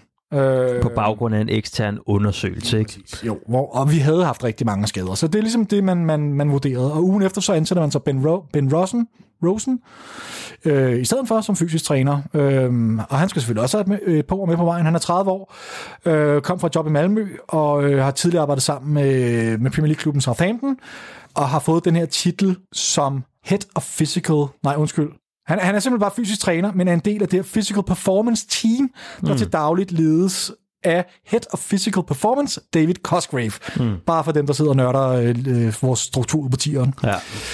Øh, et par dage senere, så sælger vi Papagenopoulos til AK Stockholm. Øh, et par kommentarer omkring ham? Nej. Nej. Alt muligt held og lykke til ham. Jeg synes egentlig, han var en udmærket forsvarsspiller som gardering i hvert fald, og han brokkede sig aldrig rigtigt. Jeg synes, han var en, altså en professionel, professionel sportsmand, øhm, og har ikke, jeg har intet ondt at sige om ham. Øh, det har jeg faktisk ikke. Men han havde ikke niveauet til, til os. Nej. Og så sker der jo også det i slutningen af måneden, den 25. august, bliver Mohamed Darami for første gang udtaget til det danske landshold. Altså godt nok øh, U19-holdet. Men, øh, men øh, første gang han kommer på landsholdet, der er 18 år, og som, som du var inde på, fik han jo sit danske pas i januar, men bliver så først udtaget her i, øh, i august. Blandt for øvrigt sammen med øh, Jakob Hård, Alexander mm-hmm. Hjelmhoff mm-hmm. og Mikkel Kaufmann. Ja. Dagen efter, det ved jeg ikke, det er en lille, en lille parentes der, men jeg synes alligevel, det er relevant. Telia, vi opsiger samarbejde med Telia, det vil sige Parken, hedder ikke længere Telia Parken. Ja. Det har det ellers heddet i den fire års tid. Øh, De kom i 2014 og gjorde Parken til det første stadion i Danmark med wifi. Man kan så diskutere, hvor godt det her wifi virker, men øh, tak til Telia for at have, have lavet wifi herinde. Og nu hedder Parken jo så bare Parken. Ja. Og det er lidt, altså jeg, jeg elsker det jo, men jeg, og det lyder lidt på Lars Bo, som om, at altså, han ser en værdi i, at det bare hedder Parken. Det gør jeg da også. Øh, men der er også mange sponsorkroner, hvis jeg siger nej til, ikke? Jeg tror, Ivan på et tidspunkt har snakket om, hvad hvis det betyder, at vi kan få en ekstra spiller? Mm.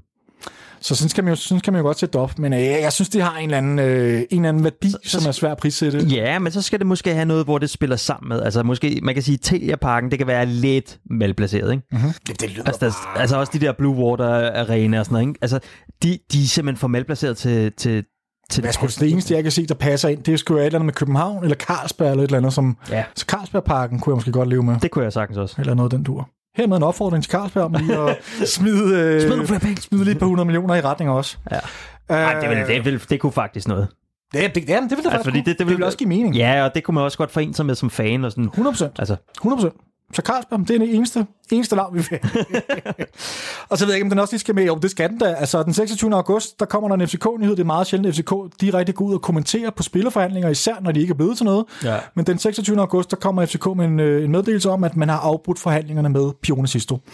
ja. Øh, jeg ved ikke, vi skal gå så meget ind i hele den der gate, Sisto-gaten der, Nej. men han var jo rigtig tæt på, valgte så, ja, han blev, Ja. blev, han blev sindssyg i sidste øjeblik og valgte så at tage til, tage til Jylland og til, til trygheden derovre. Mm. Så sådan er det. Nu får vi så Jakob Brun i stedet for, og så er vi alle sammen rigtig glade.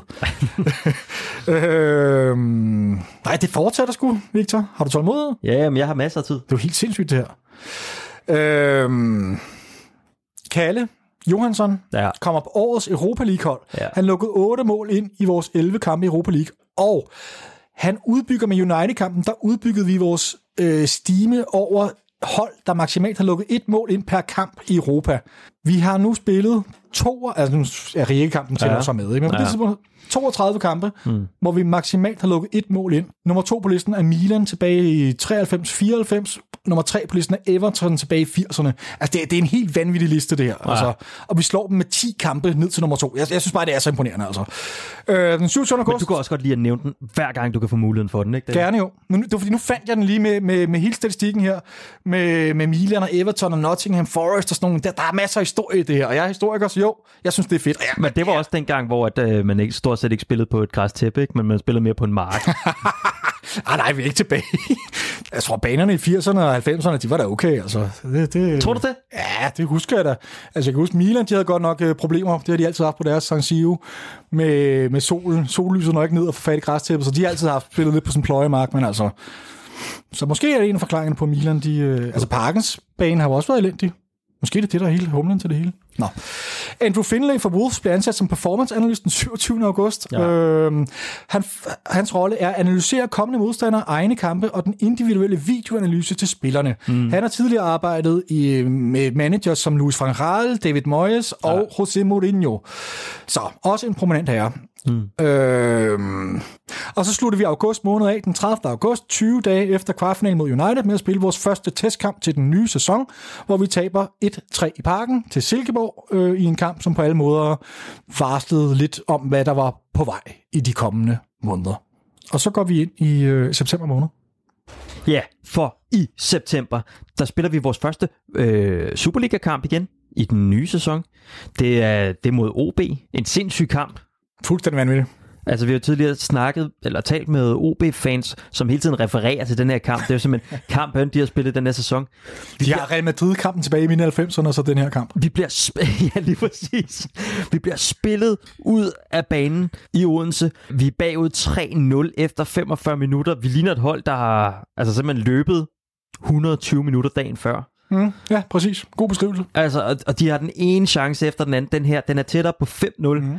Efter 45 minutter, end den er på, at vi overhovedet scorer 1. Ja, mm. Lige pludselig i anden halvleg laver vi så en øh, mirakuløs øh, indskiftning. Vi sætter simpelthen Kamil Vilcek ind, og øh, som den notoriske målscorer han er, så, øh, så laver han to kasser, og kampen ender 3-2. Meget pæn debut. Ja. må man sige, trods alt. Så hvad tænkte man der? Så tænkte man, det var da en forfærdelig sæsonstart, men vi har fået en spiller, der kan score mål. Var det ikke sådan en kombination af de to ting der? Men, men mest bekymrende, jeg kan huske, jeg var meget bekymret. Jeg synes, det var, som du selv siger, vi kunne have bad 5-0 i pausen, uden det havde været ufortjent. Ja. Det, det var skræmmende. Det var sgu skræmmende. Efterfølgende så spiller vi mod IFK Jødeborg i Jødeborg. Helvedes lodtrækning. Ja, en, en, en hård flodtrækning. Ja. Og, og jeg kan bare huske dem, vi, vi stod og talte med Victor Fischer efterfølgende efter den her kamp, og de spillede også de spillede bare hårdt Mm. og grimt på en spillede dårlig rigtig- bane, De spillede rigtig svinsk. som man ikke rigtig kunne løbe på. Og det, der var ved det, det var jo de nye regler her, så der var kun én kvalkamp. Det var ja. også det, der gjorde den så modbydelig. Vi skulle spille i Jødeborg, og vi ikke havde en returkamp i parken at rette op på, hvis det gik galt. Ikke? Jo. Det var en... Øh... Det var en hård kamp. Efterfølgende så taber vi så til Brøndby 2-1 på hjemmebane. En kamp, vi hurtigt skal, skal gå videre fra, synes jeg. Ja, tak. Det var deprimerende. De scorede lige i sidste minut eller sådan noget. Ja, lige præcis. Så spiller vi øh, hjemme mod Piast, så vi vinder 3-0. Ja, det kan jeg overhovedet ikke huske. Ja, mm, det er rigtigt. Øh, blandt andet Vilceks gamle klub. Nå. Ikke øh, en særlig nævneværdig kamp, fordi det var ikke et særlig godt hold, vi mødte der. Nej, det var det ikke. Det er måske derfor, man ikke husker den. Ja, det der også sker i september, det er, at Rasmus Falk han kommer på landsholdet øh, og får spillet en kamp. Hans debut simpelthen på landsholdet. Han har været udtaget nogle gange, ikke? Ja. hvor det så er gået galt på den ene eller anden måde. Men øh, han får spilletid her. Ja. Han Skal kommer, lykke til Rasmus. ja, tillykke til Rasmus. Men det bliver så ikke hverken værre eller bedre, end han bliver skadet ret kort tid efter. Vi henter så til gengæld Marco Stamenic. En New Zealander, som vi har haft vores, øh, vores øjne på i længere tid. Han har blandt andet været til noget prøvetræning i løbet af vinterperioden, men på grund af corona og sådan noget, at det ene og det andet blevet udskudt. Men øh, han bliver simpelthen hentet til klubben øh, her. Vi henter også øh, endnu en, øh, en centerback. En øh, Marius Oikonomo. Gud, ja. Kæft, mand. Ja. Øh, ham har vi også, ja. Kam har vi også. også stadig. ja. Lige præcis. Øh, som, vi, som vi hentede til klubben, som vi ikke har fået set så meget til endnu. Ej, det vil være synd at sige. Det er meget, meget begrænset, hvad han har fået minutter på banen. Frederik Let tiltræder som ny teknisk direktør. Mm-hmm. Havde Jon- været i klubben. Havde været i klubben, og så øh, nu her i fraværet af Johan Lange, så bliver han så forfremmet. The Øh, Brain, The Brain. som han blev kaldt derude. Ja. Øh, Jonas Vind forlænger til 2025. En stor nyhed. Og til sidst i september, så skifter Peter Ankersen til FCK Kæmpe nyhed. fra Genua. Helt vanvittigt. Han skal hjem og øh, være leder på et mm. FCK-hold, der måske savnede lidt nogle, øh, nogle ledere og noget struktur. Ja, især de, de defensive sejlede totalt. Altså, så han var købt for at stabilisere og kunne gå ind fra dag 1 og ligesom bare klikke sådan en plug-and-play-type, der kender systemet. Ja. Og så som du også siger, have nogle lederegenskaber.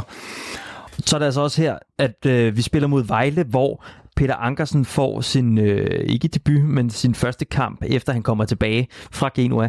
Øh, og så man på en af de første boldberøringer, så man klasker den, den op i hjørnet. klasker den op i hjørnet.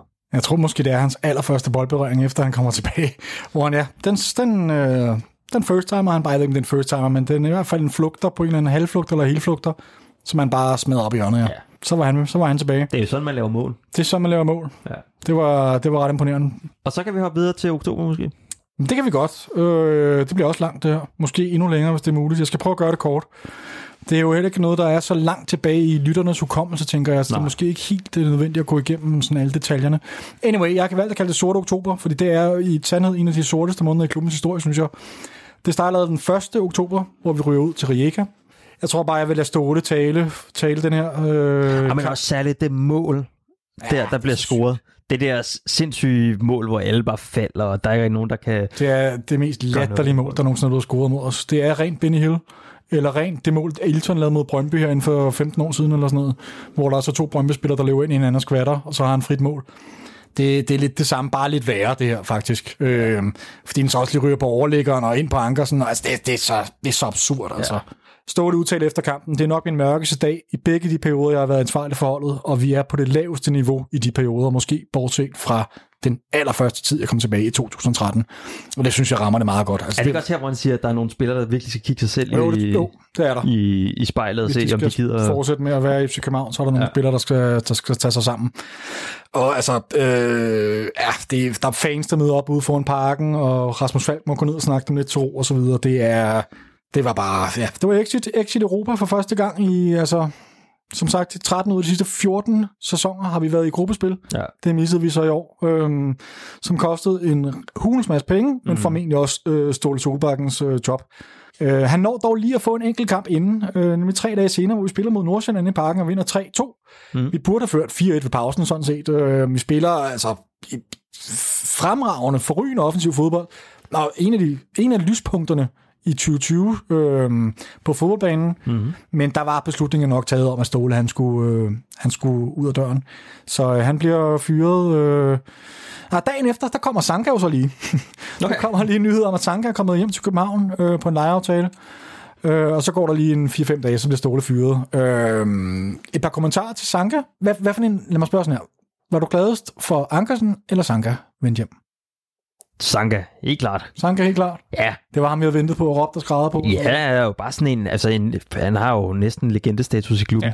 Ja, yes. Øh, For, fortsætter han inden efter sommer, tror du? det tror jeg helt bestemt. Fedt. Og har man også kunne spore en lille smule fremgang i hans spil, fordi jeg, jeg, jeg, øh, jeg lyver vel ikke, hvis jeg siger, at hans niveau på banen har ikke helt været det, vi håbede på. Nej. Og det vi ved, han indeholder. Ja. Men er det ikke som om de sidste par kampe, han er kommet efter det også? Jo, helt bestemt. Jeg tror bare, at chokket omkring Ståle Solbakken fyring, og også... Mm. Øh, det er jo en personlig god ven til mm. ham og sådan noget. Altså, jeg tror helt chokket, og de rystelser, der har været efterfølgende, der er bare mange, der har fået rystet hele deres fundament, og særligt sådan en spiller som Sanka har også fået det rystet over længere tid. Altså, der har også været alle de der tyrkiske øh, ting og sager. Altså, han, han skal bare tilbage til FCK, noget stabilitet, og så, så kommer vi til at få øh, en af Danmarks bedste centerbacks. Så tror du, han er kommet her for at slutte sin karriere simpelthen, måske endda? Er vi så heldige? Ja, men jeg synes, nu ser du bare negativt på det. Kan du ikke se sådan... Han Negativt? Er det er det mest positive, der er sket i hele 2020. Ej, men sådan, han er kommet her for at Nej, nej, genrejse FC København og tage os til nye højder. Han, han skal være en del af det her nye Jes 2-projekt. Han skal være med til at genopbygge det fortabte fort. Altså, Yes, det var det, jeg prøvede på at sige, bare i lidt mere. Ja. Jeg har fået at vide, at jeg skal tale lidt langsommere, Victor, skal du huske på. no. Så det er det. Jeg er ikke så entusiastisk. Okay. Ja, jeg synes, jeg synes at det, det, det ville være fantastisk, hvis Sanka han kunne få lov til at blive her. Man kunne bygge en stamme omkring ham. Øh, man har forlænget med Falk. Man snakker med, det går rygterne i hvert fald på, man snakker med Bøjlesen og, og Fischer. Ja. Altså, hvis vi, kan, hvis vi kan holde på sådan en stamme af 4-5 spillere øh, i de næste 3-4 år, og så bygge på rundt om dem, så bliver det ren luksus, altså. Så når, vi, til nye, så når vi til nye højder. Det tror jeg rent faktisk på. Er du, er, var det bedre? Ja.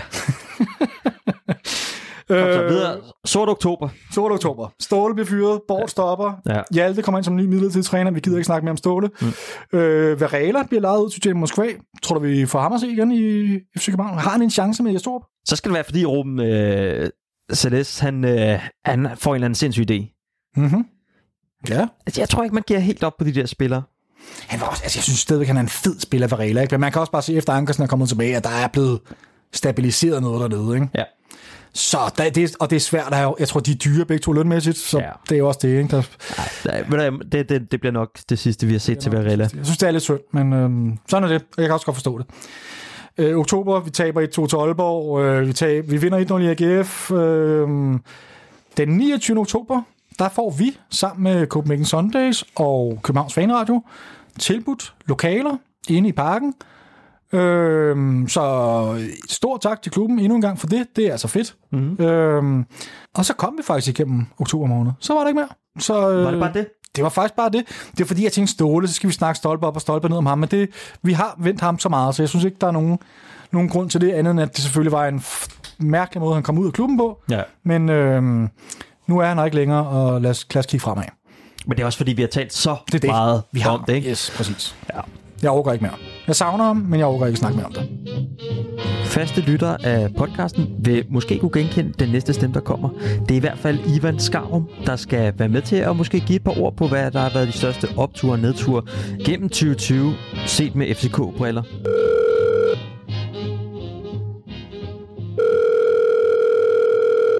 Velkommen til, Ivan. Mange tak.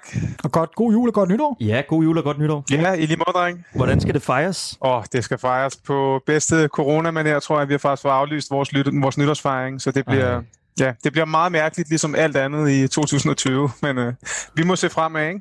På en eller anden måde meget symbolsk, for at man også slutter af, eller året af på den her corona-agtige måde, som jo har præget det her år på den mest forfærdelige, forfærdelige måde, man overhovedet kunne forestille sig. Lad os lige høre, Ivan, hvad har været øh, det absolut bedste ved 2020 i FCK-regi? Det absolut bedste ved 2020 i FCK-regi. Øh, altså, jeg, jeg, synes, jeg synes jo, øh, og det, det, er måske, det er måske lidt specielt i forhold til, hvor mange, hvordan mange andre husker det her år, men for mig, som også sådan kigger meget på tingene uden for, for, for kridtstregene, så er det bedste for mig faktisk, at vi er gået fra at have nogle ejere, som jeg følte bare var aktionærer, som havde nogle aktier, til at jeg ser konturerne af et nyt ejerskab, som vil noget øh, med FCK. Og jeg vil faktisk pege på Erik Skjærbæk, øh, som er en lidt kontroversiel person i FCK, men jeg kan faktisk mærke, at han er ved at få en lidt større interesse i øh, fodboldklubben og i hvad der sker med fodbolden, og i samarbejdet med ham og Lars Seier, der begynder man simpelthen at kunne se nogle konturer af, at, at vi pludselig får en ledelse, som rent faktisk udstikker nogle visioner, i stedet for, øh, hvis vi kigger tilbage i 2019, hvor det bare var Ståle, der var den, der tegnede FCK. Så det synes jeg faktisk er, er det positive, fordi at, øh, jeg tror, at de her ting, man siger jo, at fodboldkampe de bliver vundet i bestyrelseslokalet, og det mener jeg jo på lang sigt er rigtigt. Mm. Og jeg mener, at vi begynder at se de første konturer af det her, og så alle de ting, der er sket på ledelsesplan, det tror jeg sådan set er en funktion af det. Altså alt det her med, at vi langsomt begynder at få opbygget en ny øh, sportslig organisation og alle de her ting.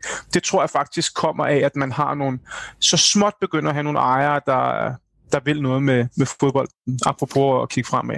Det var da en interessant kåring, synes jeg. Jeg synes, det er især interessant, du lige vælger at fremhæve Skærbæk. Altså, er det noget, der er gået hen over hovedet på mig, eller, eller hvor, hvordan kan du helt konkret se, at han er begyndt at interessere sig mere for fodbold? Jamen, det, jeg, jeg har bidt meget mærke i, øh, i, i både de udtalelser, der er kommet tidligere fra Skærbæk, og så de, dem, der er kommet nu, og også det andre folk har sagt om Skærbæk i løbet af år. Og der kan jeg virkelig se en forandring. Altså både, øh, både de her små øh, bemærkninger, som Lars Seier har kommet af med, med, med, og de små ting, jeg selv har set ham sige. Og der kan jeg bare mærke, at det her det er en mand, der helt tydeligvis, han blev købt ind i i Flemming Østergaards projekt, og var en del af alt det her øh, parken og LaLandia og hele det her take på FCK i mange år, og man havde måske et indtryk af, at han, jeg ved ikke, om man kan sige, at han fortrød sin investering, men han følte måske, at han havde købt lidt noget andet, end det han egentlig fik. Men nu synes jeg pludselig, at man, man ser konturen af en, der i stedet for at se fremad og siger, jamen ham, og man ser tit billede af ham og, og Lars Seier, der er ude at lave forskellige ting sammen, og der er virkelig, men man har et indtryk af, at her er et partnerskab med nogen, der rent faktisk vil noget med fodbolden, og jeg tror, det går sådan lidt begge veje. Jeg tror også, Lars Seier har overbevist Skærbæk om, at jamen, ved du hvad, fodboldklubben er, det, det er ikke bare et eller andet, hvor det handler om, de spiller godt eller dårligt, det er faktisk også et marked, hvor der er nogle kæmpe transferindtægter at hente, hvor der er nogle muligheder for, at hvis man tidligt forlænger med nogle unge spillere og giver dem nogle kontrakter, så vil der ligge nogle, nogle rigtig store transferindtægter på sigt. Og det tror jeg også, vi vi komme til at se på de kommende transfers. Øh, Jakob Brun er et perfekt eksempel øh, på det i FCK. Og der tror jeg faktisk, man vil se et eksempel på, at de har udstukket nogle retningslinjer, som jeg tror kommer til at præge FCK øh, i større grad end, øh, end mange af de andre øh, små ting, der er sket op og ned på banen det sidste år. Det er jo sindssygt interessant, øh, synes jeg. Øh, kan man sige så, det er lidt det, jeg hørte dig sige, du må korrekte mig, eller hvad, det, hvad hedder det? Korrigere. Korrigere, tak, hvis Korrigere. jeg tager fejl. øhm, men er det, det, jeg hørte dig sige, det er, at det er en, en af sidegevinsterne ved at have fået Lars Seier ind i bestyrelsen, det er, at han simpelthen får løftet ja. den øvrige bestyrelse til også at kigge i retning af fodbolden. Jamen præcis, fordi jeg, jeg tror, jeg, jeg tror egentlig, at den øvrige bestyrelse rimelig hurtigt kunne se, at uh, LaLandia, det, det, det gav rimelig meget uh, mening rent uh, profitmæssigt, og, og det er ligesom, den, den kunne de godt købe. Der var også nogle dele ved selve parken, der sagde, okay, det var der også nogle penge i, men de følte ligesom, at fodboldholdet, det var ligesom nærmest noget, der fulgte med. Og der føler jeg ligesom, at ledelsen er vendt lidt om og siger, at de kan faktisk godt se nogle upsides i, øh, i, i fodboldverdenen, ikke? og alle, der, der kender fodboldøkonomi, ved, at der er kun to upsides i fodboldverdenen, og det er europæisk fodbold, der spiller salg. That's mm. it. Øh, og så tror jeg simpelthen, at vi kommer til at fokusere på de to ting i, i fremtiden, og det synes jeg egentlig tegner okay. Og jeg tror så, det, jeg tror så sådan rent personligt, min mavefornemmelse er, at der vil ske endnu mere på den front, for jeg tror, i og med de har de visioner, så tror jeg også, de kan bruge dem til måske at få en ny ejer eller noget ny kapital ind i løbet af, af 2021. Det har jeg sådan en lille mavefornemmelse om godt kunne ske. Og så tror jeg altså, det vil give en energi omkring klubben, som er, som er rigtig spændende, og som står i fuldstændig kontrast til, øh, til nogle af de helt forfærdelige ting, man har oplevet i, i 2020, som egentlig også var kendetegnet ved rigtig dårlig energi. Altså både dårlig energi omkring fyring af ståle og dårlig energi omkring nogle sportslige præstationer. Hmm. Så det er, det er mit håb, at, at både verden og FCK stiller op med ny energi efter, efter årsskiftet. Modtaget, det kan vi kun være enige i, altså. Hvad vil hvis vi skal kigge på nogle af de... Øh, altså, hvad, hvad har i virkeligheden været det værste ved 2020? Som FCK-fan. Øh, det, er jo, det, det, det, det er jo frygteligt at sige det, men det er lige før, det er svært at vælge. Ikke? Altså, det lette svar ville selvfølgelig være at sige, at det var da vi røg ud til Rijeka. Ikke? Ja. Men det var det ikke for mig. Øh, for mig der handler det, lidt, det, det handler lidt om det samme, som jeg siger med de gode ting. Det handler om der, hvor der sker et stemningsskift. Og for mig personligt, der var det helt klart, øh, da vi spillede mod Horsens i parken. Altså den kamp, ligesom jeg ikke nogensinde vil glemme, da vi tabte til Apoel på Kyberen, så vil jeg aldrig nogensinde glemme den Horsens kamp. Altså det vil jeg aldrig glemme det, jeg ved ikke, om I kan huske det, det var tilbage i marts. Ja. Det, var, det var lige et par dage efter, der var kommet den der besked ud om, at man kunne ligesom godt se, hvad vej det gik med coronaen, og nu fik man at vide, du ved, der skulle ikke være nogen tilskuere. Og FCK, de var alligevel sådan lidt på vej. Vi havde kun præsteret i Europa kvæg nogle marginaler, og man fornemmede i ligaen, var vi lidt på vej ned. Mm-hmm. Og så møder vi Horsens ind i parken, og jeg kan huske, vi, altså en til Horsens var et piv dårligt hold, og vi er endnu ringere. Der er ingen energi på, på tribunerne, der er ingen energi på trænerbænken, der er overhovedet ingen energi på, på spillere, og vi taber 1-0 til det her fuldstændig latterlige Horsens hold, og, og der sad jeg sådan bagefter med den der fornemmelse af, vi, vi, altså, der, var, der var et eller andet, du ved, der, hvor man tænkte, vi er simpelthen blevet afsløret. Altså, jeg har altid været kæmpe stålefan tidligere, men der begyndte jeg simpelthen at få den der følelse af, at jeg, jeg er ikke sikker på, at det her det bliver ved med at gå.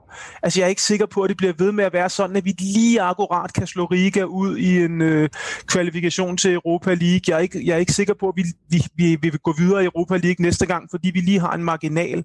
Altså, mm. jeg føler ligesom, at der tippede den lidt for mig. Jeg føler ligesom, vi var læst, vi var overhalet, vi var gået i stå, og, og jeg havde egentlig den følelse efter Horsens-kampen, som så materialiserede sig i Rijeka-kampen, ikke? at ligesom, mm. man havde en følelse om, det var i år, det godt kunne ske at, at vi simpelthen, øh, at det simpelthen kammede over. Jeg siger ikke, at jeg forudså, at Ståle blev fyret, men jeg, jeg, jeg ligesom kunne bare mærke i maven, at der var et eller andet, der sagde, nu, nu, nu, er vi altså, nu er vi taget med bukserne nede, ikke, når selv Horsens kan slå os. Øh, er det ikke den kamp, Horsens-kampen der, det er også den kamp, hvor Ståle han render helt øh, forvirret rundt ude på, på, på nederse, øh, og ikke? Ja, ja, ja, det, det, det, ser, ja, det ser helt forfærdeligt ud, og der er nogle billeder af, jeg kan stadig huske, der er nogle billeder af ham, du ved, i, øh, i tv, fordi man, man lægger jo mærke til det på en anden måde, når man ser kampen i tv i stedet for ind i parken, fordi man får de der nærbilleder, ikke? Mm. Og jeg husker, der er også nogle nærbilleder, hvor man sidder og ser Ståle, og man kan bare se i øjnene på ham, at altså, den eneste, der har mindre energi end spillerne, og er mere sådan idéforladt, det er Ståle, ikke? Ikke? Altså, det, er, ja, ja, det, var det, var, det var begyndelsen til enden.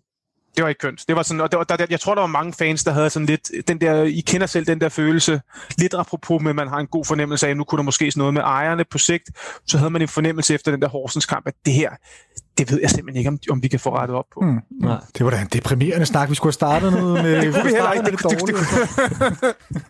Slutte af med noget positivt. ja. Så skal man også tale om selvfølgelig, har, selvfølgelig har der, altså, de, ja, det er rigtigt. Men jeg, altså, sige, det, jeg tror i hvert fald, det bliver et år, vi husker, ikke? fordi jeg, jeg sad sådan og tænkte tilbage, når man tænker tilbage på FCK, så er der sådan nogle, der er nogle år, man bare husker, ikke? Altså, for os, der har været med siden starten, så selvfølgelig det første mesterskab i 93, så der var Zuma Saxe i 2001, ikke? Der var, der var, øh, da vi ryger i Champions League mod Ajax på udebane, der var det der år, hvor vi, øh, hvor vi kommer op og møder Chelsea i 8. del finalen. Der har været sådan nogle år, du ved, hver femte år eller sådan noget, som man virkelig ja. husker. Ikke? Ja. Og jeg vil sige, jeg er rimelig sikker på, om fem år, der, der husker alle nok i FCK-fans nok, hvad, hvad der skete i 2020. Ikke? Den går ikke lige glemme på. Nej, det tror jeg, du ret i. Det har på alle måder bare været en super underlig, uh, super underligt år, også som fodboldfan. Ja. Måske især som fodboldfan, faktisk. Nå, men jeg tror ja, sådan set ikke, vi har så forfærdeligt meget andet, mindre du brænder ind med et eller andet. Nej, jeg brænder, jeg brænder bare, det, jeg brænder ind med lidt, øh, lidt god energi for det nye år. Jeg kan mærke, at jeg er ligesom, er, jeg er ligesom er det år, hvor jeg ser fremad nu, så det håber jeg, at øh, man ligesom får lukket året ved at kigge tilbage, og så, øh, så ser vi frem til en masse spændende ting. Øh, Og- der var, var det ikke et gammelt slogan, der hed FCK, du ved aldrig, hvad der sker i morgen. Jo, det er fuldstændig rigtigt. Og guldet, er- tror du stadig, tror du stadig på guld? Uh, ja, jeg har jo hele tiden været den af os, der troede på guld, uh, og det gør jeg sådan set stadigvæk, for jeg synes, hvis der er noget, der har lært mig i fodboldverdenen, så er det, det kan gå meget, meget hurtigt i fodboldverdenen. Altså, folk kan ikke huske stemningen. Altså, bare det, bare det, du spørger mig om guld, det vil jo blive, være fuldstændig latterligt for du ved, to måneder siden, hvor vi knap var i slutspillet. Så mm. jeg vil sige det sådan her, hvis vi, hvis vi kan slå Midtjylland to gange i parken til foråret, og vi var bedre end dem i pokalkampen, mm. kan vi vinde de to kampe i parken, så har vi et point. Så vil jeg sige det sådan her, så kan alt ske. Fedt. Godt at høre, at du stadig øh, bevarer optimismen. Jamen, øh, så vil jeg er super. bare ønske dig rigtig, rigtig godt nytår. Pas på dig selv. Ja, godt nytår, Ivan. Vi snakkes Ja, ved i det lige måde begge to. Vi tager det Det gør Ja, ja, hej. godt. Hey. Yes, ha' det godt. Hej. Prøv lige at høre her. Den 1. november sidder der en mand i Belgien. Han ligger og valgfarter frem og tilbage fra København til Belgien i en bil. Ja.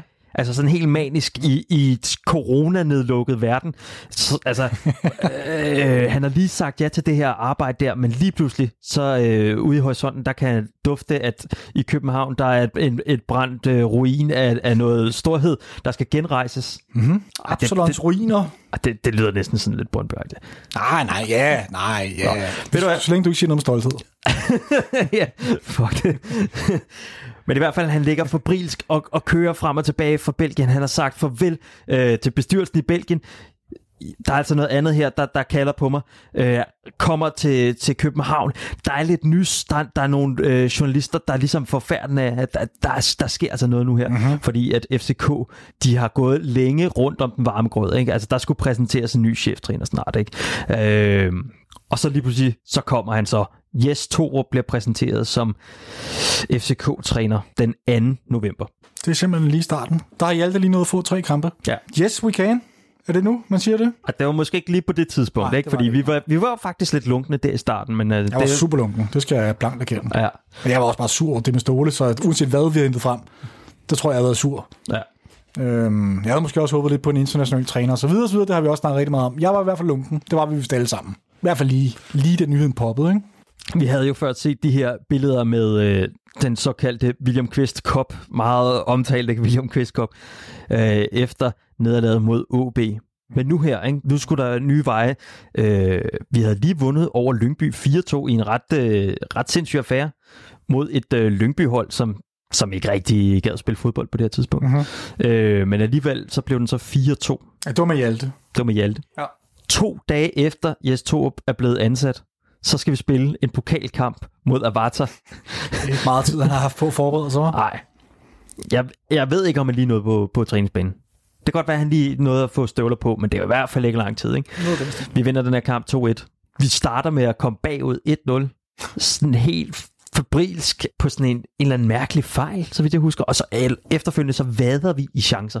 Ja, det er, ja, det er bundhold, det er bundhold for anden division, skal jeg lige høre med her, ikke? Ja, jo. Vi vader simpelthen i Ja, chancer. fuldstændig. Øh, Ja, fuldstændig. Vi burde jo været foran altså 4-1 eller 5-1 ved pausen. Det er helt sindssygt, så mange chancer, vi har. Ja. Men det ender jo faktisk med at blive en lille smule... øh, Altså, de har et, et, et nærgående skud i overtiden, eller er lige omkring de 90 minutter, ja. hvor man tænker, det passer, det er løgn, det der. Det kan bare ikke være rigtigt, mand. Men heldigvis får vi reddet den, reddet den i land, hvis man kan sige det sådan, 2-1 over Avarta i parken. Men prøv lige at høre, den rigtige test, ikke? den kommer så i, weekenden, fordi der skal vi spille mod FC Midtjylland. Jes Torups gamle klub, ikke? Ja.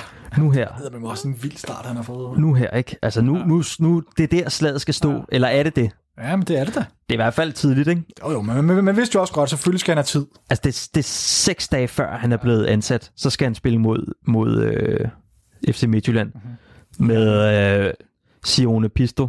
Øh, og der, der får vi simpelthen røvfuld. Kæmpe røvhul. Vi stiller op med et tremandsforsvar. Ja, det var lige præcis det, vi gjorde. Det er der mange af os, der ikke nogensinde kommer til at glemme igen. Vi spillede sådan noget 3-4-3, øh, og, fik en ordentlig, ordentlig en lige på snuden.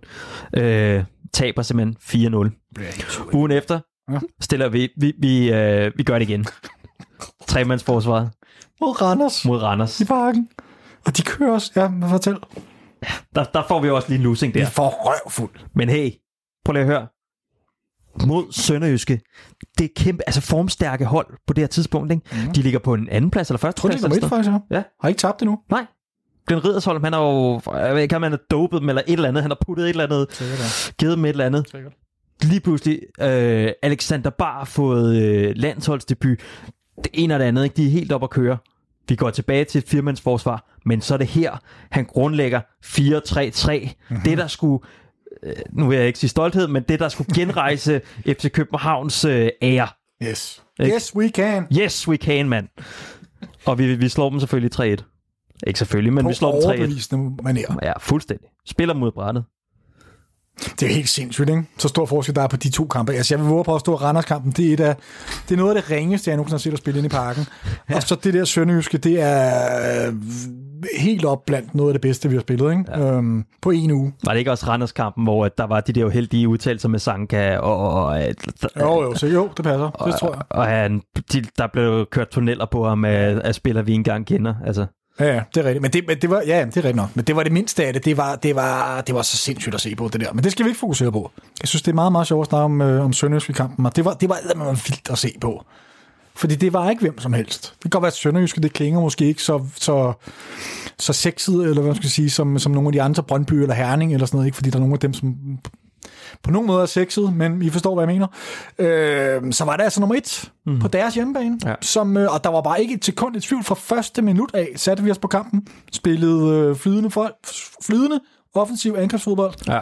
Masser af små kombinationer. En helt ny måde at se FCK på, synes jeg. Jeg har aldrig set at spille sådan der. Jo, tilbage i 90'erne, der var vi bare elendige til at gøre det. Ja, sådan noget presspil og sådan noget. Der var sådan en Også det, fornyet ja. energi, ikke? Mm. Altså, vi vil gerne spille.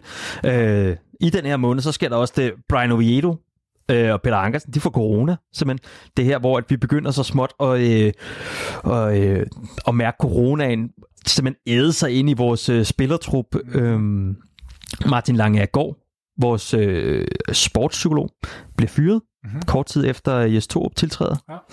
Øh, yderligere så bliver, øh, hvad hedder det, Vind og Nielsen udtaget til landsholdet. Mm-hmm. Blandt andet sammen med Sanka. Og øh, vi ser den her kamp, som øh, Victor Nielsen og øh, Sanka spillede sammen i forsvaret for landsholdet. Mm-hmm. Hvilket også var, var ret fedt, synes jeg. Vi skriver kontrakt med Rooney. Det her kæmpe talent. Vi har 20 stjålet i Malmø. Han, hvad, hvor gammel var han da? 14, 15, Ja, 16? 14, tror jeg. 15, 14, 14, tror jeg. Så har vi lukket med en fed uddannelse på Niels Brock, og øh, en limousine, der kommer og henter ham hver morgen og kører ham ud til tieren. Nej, jeg ved det ikke. Haribo og snus. Jeg skulle da godt lide de der unge knæk, det derovre fra. Den 27. Ikke? Mm-hmm. så ansætter vi PC som sportsdirektør, Ja. og Christian Engel som Head of Culture and People. Og Frederik Let, han stopper så. Mm-hmm. Ja, han kunne, ikke selv, han kunne ikke se sig selv længere i det nye sportslige setup. Nej. Jeg tror, det er sådan, man melder det ud. Der er eddermame været gang i svingdøren, var? Ja, Er du så færdig? det var november. Jamen altså, du sluttede af med at sige noget omkring, at coronaen var i gang med at æde sig godt og grundigt ind på os. Ja. Og jeg skal da love for, at coronaen var først lige begyndt at få sit, sin klamme, fede fingre rundt om os. Rundt om vores hals, som blev... De strammede, hvad hedder det, den strammede og strammede grebet. Ja. Øh, så meget, så vi den 6. december har en øh, kamp mod Horsens inde i parken, hvor vi har seks spillere i covid-19-karantæne. Det er Vind, Nielsen, Kaufmann, Fischer, Benson og Bjelland.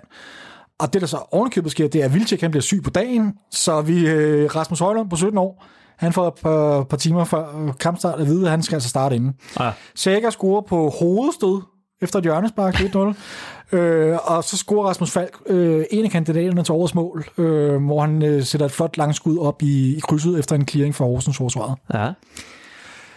Så altså, vi går ind i noget nu, som vi har snakket rigtig meget om, så jeg går meget lidt hen over det. Vi har lige snakket om det her. Ja. Den 9. 12. FCK dropper Portugal, tager Yes. til Dubai. Yes. To dage senere, FCK dropper Dubai, tager alligevel tilbage til Portugal. Yes. Øh, den her tur til Portugal er planlagt til den 9. til 23. januar. Yes. Det vi så snakker om nu, det er, at Jes vil gerne have flyttet lidt, faktisk. Ja. Øh, så, så, så han vil gerne have rykket den, hvad skal man sige, væk. Altså, så der er lidt længere tid, til vi skal afsted. Men, Tættere på kamp. ja, Tættere på det hele går i gang. tættere på det hele går i gang. Yes. Og så forlænger vi jo med Rasmus Falk til Ja. 2025. Yes. Har vi også snakket rigtig meget om, så det Ja. vil jeg heller ikke sige så meget om. Øh, Så nu bliver det bare lige... Øh, ja, jeg ved ikke, vi har den her 1-0 sejr over øh, FC Nordsjælland med Pep Biels fantastiske afslutning. Vi ryger ud til Midtjylland på straffespark. Ja.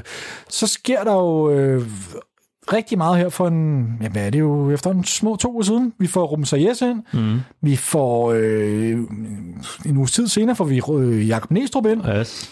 Vi forlænger kontrakten med Højlund, Christiansen og Valdemar Lund. Yes. Parken omdannes til covid-19-center.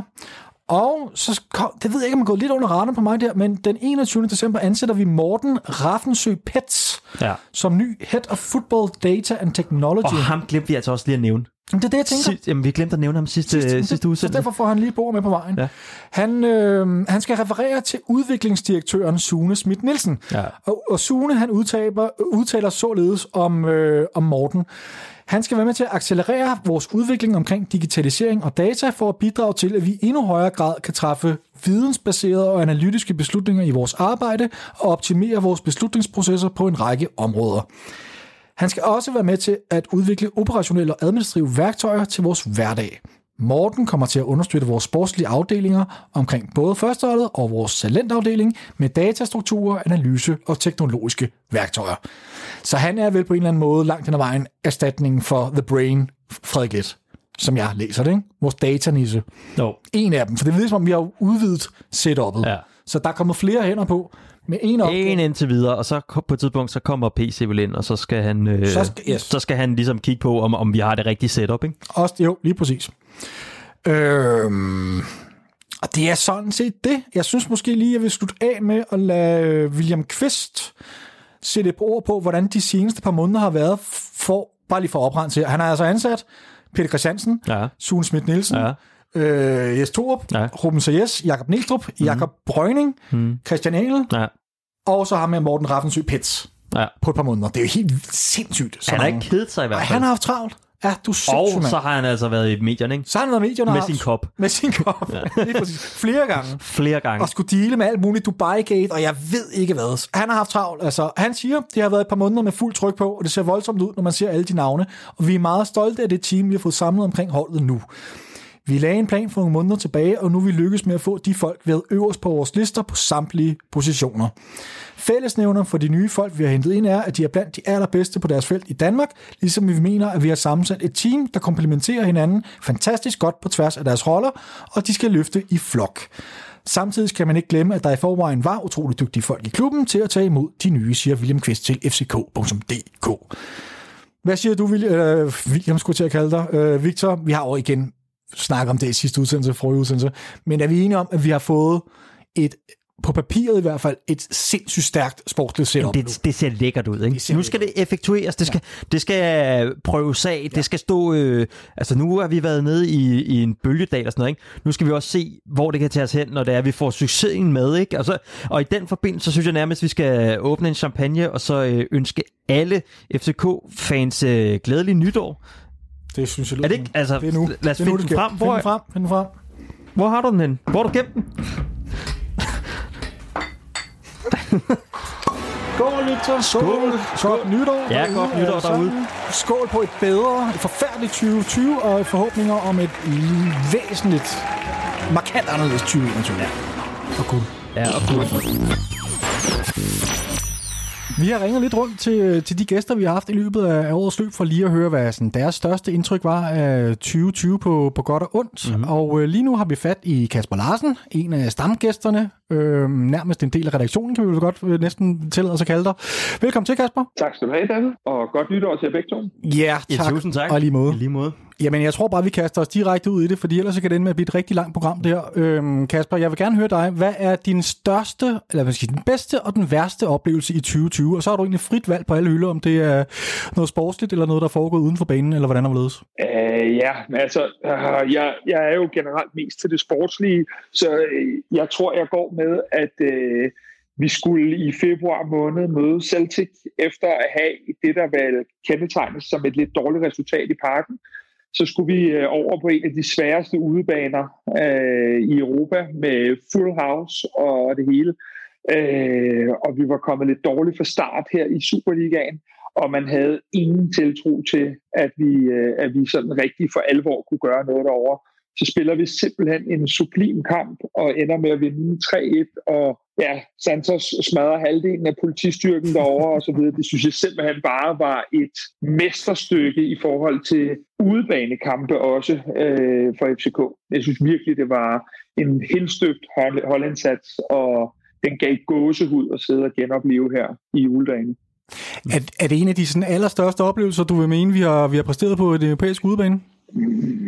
Udebanemæssigt vil jeg, have, vil jeg nok sige, at øh, der står den nok som nummer to på min liste over, hvad vi har præsteret. Øh, den vildeste præstation trods alt var at slå et hold for en top 5-liga med Bordeaux-sejren på 2-1 øh, i sidste øjeblik for Robert Skov. Måske også, fordi jeg selv var der. Men, øh, men det, var, det, var, det var kæmpestort at slå et af de top 5 lande i gruppespillet, hvor vi ikke engang satte vores første hold.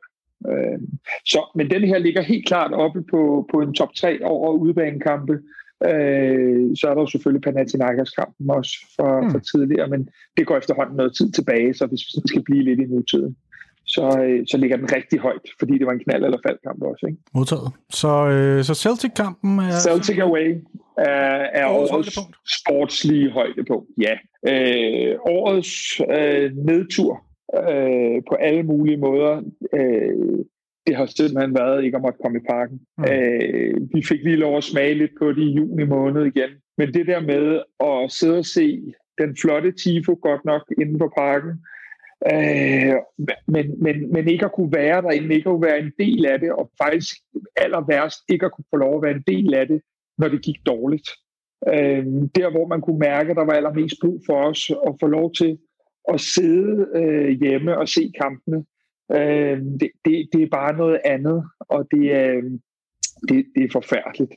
Øh, det, det, ja, det har virkelig været det aller, aller, aller værste i år, øh, egoistisk set, at vi ikke har måttet komme ind og være en del af, af det, vi elsker. Jamen, det er svært at være, være meget uenig i det i hvert fald. Og så siger du, at det værste var næsten øh, i de perioder, hvor det gik dårligt, jeg synes, og det, det er jeg enig i.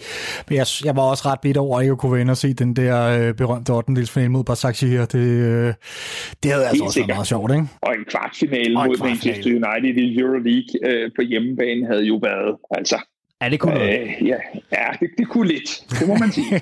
det kunne lidt.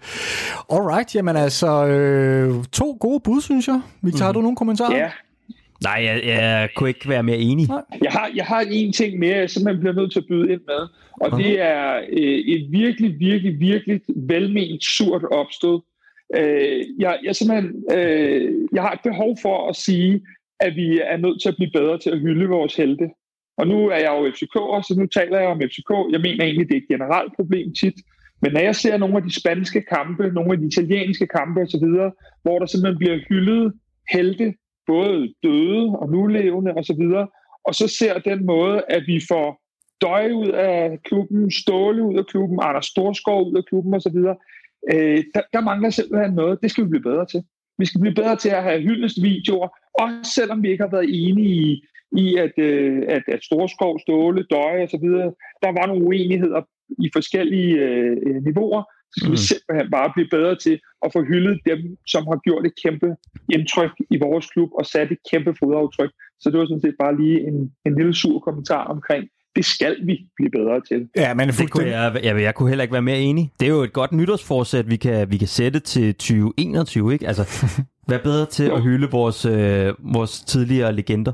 Så det er ikke så meget selve Ja. afskeden, du er, du er ærgerlig over. Det er mere eftermælet, der ikke bliver plejet ordentligt. Er det korrekt? Øh, ja, altså øh, som regel, når der er en afsked øh, i form af en fyring, og det kan du kalde både øh, Ståle, Døje og, og Storskov, er jo en eller anden form for fyring i, i forskellige grader, øh, så vil der jo være en uenighed. Og den uenighed gør, at den ene part sandsynligvis ikke er glad. Øh, og det kan jeg også godt leve med, fordi det er business det her. Men jeg har simpelthen så svært ved, at vi, øh, at vi ikke efterfølgende på eget initiativ kan hylde de, de folk. Øh, jeg er med på, at der var et par videoer med en døjesmål og så videre, men, men jeg savner virkelig, at vi kan gøre noget mere. Jeg ved godt, der har været corona og alle de her ting, men jeg savner simpelthen, at vi gør nogle ting. Jeg savner, at vi hylder de folk, og det har vi heller ikke gjort før i tiden. Jeg synes, det er en ting, der har manglet. Det har kun været, når ægteskabet sluttede lykkeligt med øh, 70 øh, millioner i kassen. Jeg, jeg kunne også stadig godt have tænkt mig, at man havde kunne hylde Robert Skov for den sæson, han lavede, selvom han bliver solgt midt i en sommerferie osv. Jeg synes simpelthen, at vi skal være bedre til de ting. Øh, for alle parters skyld. Har du nogle sådan konkrete forslag til, hvordan det, det skal gøres? Nu siger du nogle, øh, nogle videoer, øh, men øh, er der andre punkter, du tænkte sådan helt konkret? Altså videoer, det er jo, videoer er logisk lige nu, fordi vi, vi må ikke mødes, vi må ikke ses. Men, men, men jeg kunne da godt tænke mig, hvis man forsøgte at lave noget af klubhuset i et større format, for eksempel øh, inde i parken, hvor vi fik lov at komme og stille spørgsmål og sige farvel og så videre. Jeg synes, det har været fantastisk, når der har været spillere inde til kampe, vi har fået lov at hylde. Jeg synes bare i det hele taget, at der skal være øh, noget mere hyldest omkring dem, som vi har gået og elsket. Nogle gange så er de bare væk. For Mm. eksempel Ståle, for eksempel Døje og så videre. Så er de der bare ikke mere. Og jeg ved godt, at corona er en medspiller, men man kan gøre ting, andre ting på så mange gode måder, så vi kunne også have fundet en måde her. Jamen, øh, hermed en opfordring givet videre til, til ledelsen, og hvem der end ellers sidder og tager Og de her vel også fans i virkeligheden. Altså, den, den, den, der er vel flere, øh, flere Ja, der er selvfølgelig mange, øh, mange ting i det, men man kan sige, at det skal jo faciliteres for ledelsen, det her. Øh, og nu har vi fået Lars Bo, som er så meget i øjenhøjde med fansene, og som har så mange forskellige gode initiativer omkring alt det her. Jeg ved ikke, om den ligger på hans bord. Jeg synes bare, det er en vigtig detalje, at vi får hyldet de mennesker, som har betydet rigtig meget for, for alle os københavnere. Jamen, øh, inden du får lov til at gå ud og skyde med raketter og drikke champagne, og jeg ved ikke, hvad du ellers har af planer, så skal jeg da også lige høre dig om, øh, fordi du er, vores, du er blevet vores, vores egen Michel Davidsen på en eller anden måde, vores transferguru. har du hørt, øh, jeg bliver nødt til at høre dig, er der noget nyt på tapetet? Hvis vi nu lige starter med Jakob Brun Larsen, øh, hvor, hvor, hvad, hvad, har du hørt noget nyt om ham? Altså, øh, status er, at der er ikke voldsomt meget nyt, men som jeg hørte, så, øh, så er det fordi, at vi rent faktisk gerne vil købe ham, og Hoffenheim er en lille smule mere øh, noget leje med noget købsoption osv., mm. øh, og vi vil rigtig gerne øh, simpelthen øh, købe ham. For mig at se, måske lidt som et statement over for alle de folk, der måske har været nervøse for, om ansættelsen af PC gjorde, at vi skulle handle på andre hylder, at man godt vil vise, at vi er her stadigvæk. Øh, så det er sådan set umiddelbart det eneste nye i det.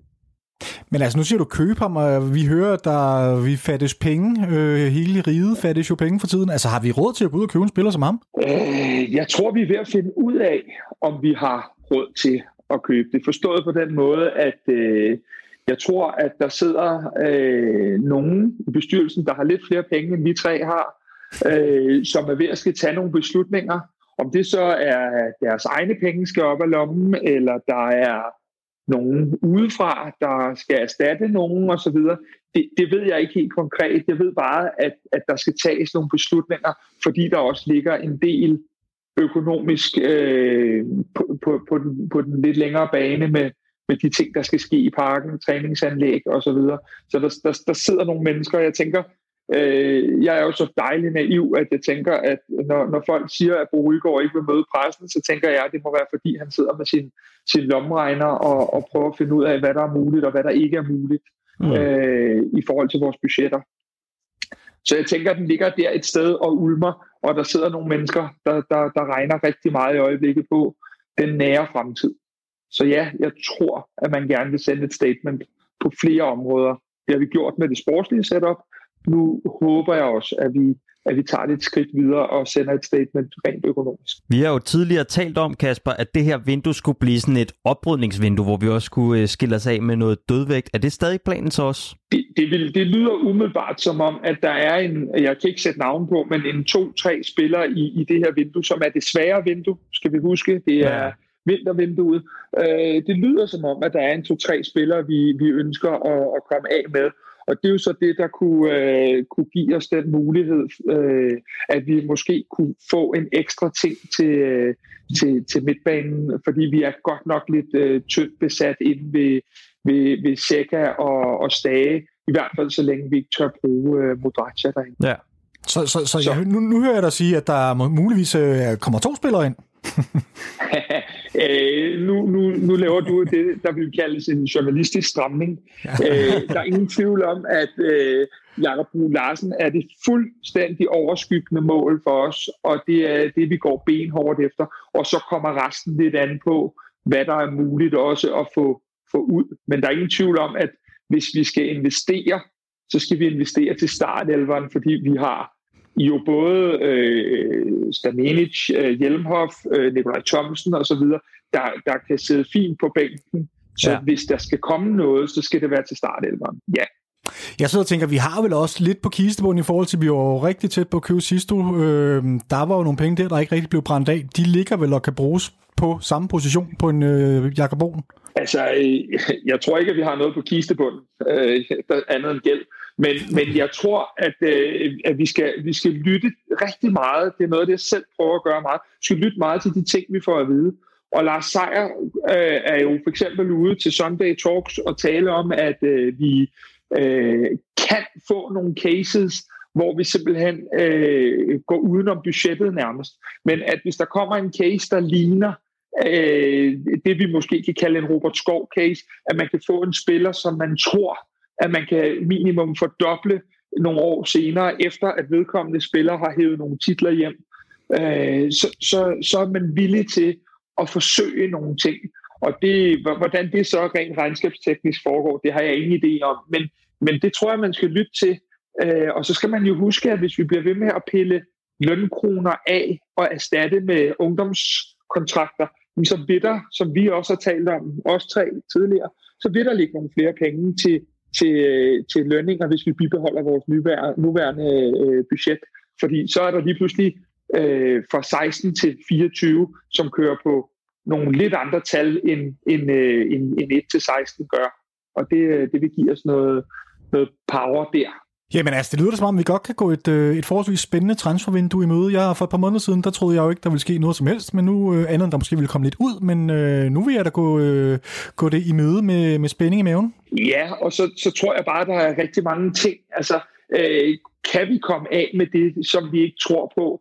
Og findes de rigtige spillere, fordi de findes ikke altid i det vintertransfervindue. Og så tror jeg simpelthen, at man er meget optaget af, så vil man hellere spille færdig sæsonen med dem, man har, i stedet for øh, at blive ved med at lave de der øh, lidt hoser-løsninger, som vi desværre har set nogle gange, så tror jeg hellere, man vil sige, at den der midtbanespiller, den kommer til sommer, og ender man ikke med at kunne blive enig med Hoffenheim, jamen så går man ikke nødvendigvis ud og køber den næste på listen. Det er, fordi det er en helt speciel case med en dansk U21-spil, øh, landsholdsspiller, øh, som man ser et kæmpe potentiale i at sælge for det dobbelte eller tredobbelte øh, om, om, om to-tre år, når han forhåbentlig har skaffet os nogle titler. Så jeg tror ikke, man skal lægge sig fast på, at der sker det og det. Jeg tror simpelthen, at det er markedet, der gør, om, om, om vi gør det. Vi gør det ikke bare for at gøre det. Spændende er det i hvert fald. Ja, mega spændende. Mega spændende. Ja. Mega spændende. Og jeg bliver nødt til at spørge om sådan en tidshorisont. Det er jo, altså, i sådan et usikker marked, er det ikke sådan noget, hvor at lige pludselig er muligheden der bare, og så ud af det blå, jo. så slår man til. Og det kan lige så godt være på sidste dag, som det kan være i morgen. Øh, jeg, jeg, jeg, jeg vil blive meget overrasket, hvis Jakob Brun han kom efter, at vi var taget til træningslejren i Portugal.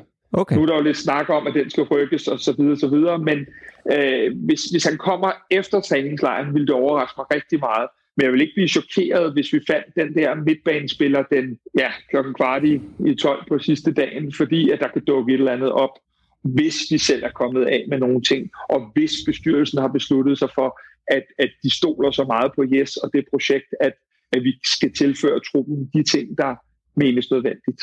Så Jakob Brun Larsen er finde i den hvide trøje inden for de første to uger i januar? Hvis han ikke er det der, så vil jeg i hvert fald våge den påstand, at så tvivler jeg lidt på det. Hoffenheim starter jo også med at spille kamp allerede den 2. januar, så de, det er jo ikke noget med, at de også først er i gang længere. Så alle er jo interesseret i det at finde ud af, er han en del af deres setup, eller bliver han en del af vores?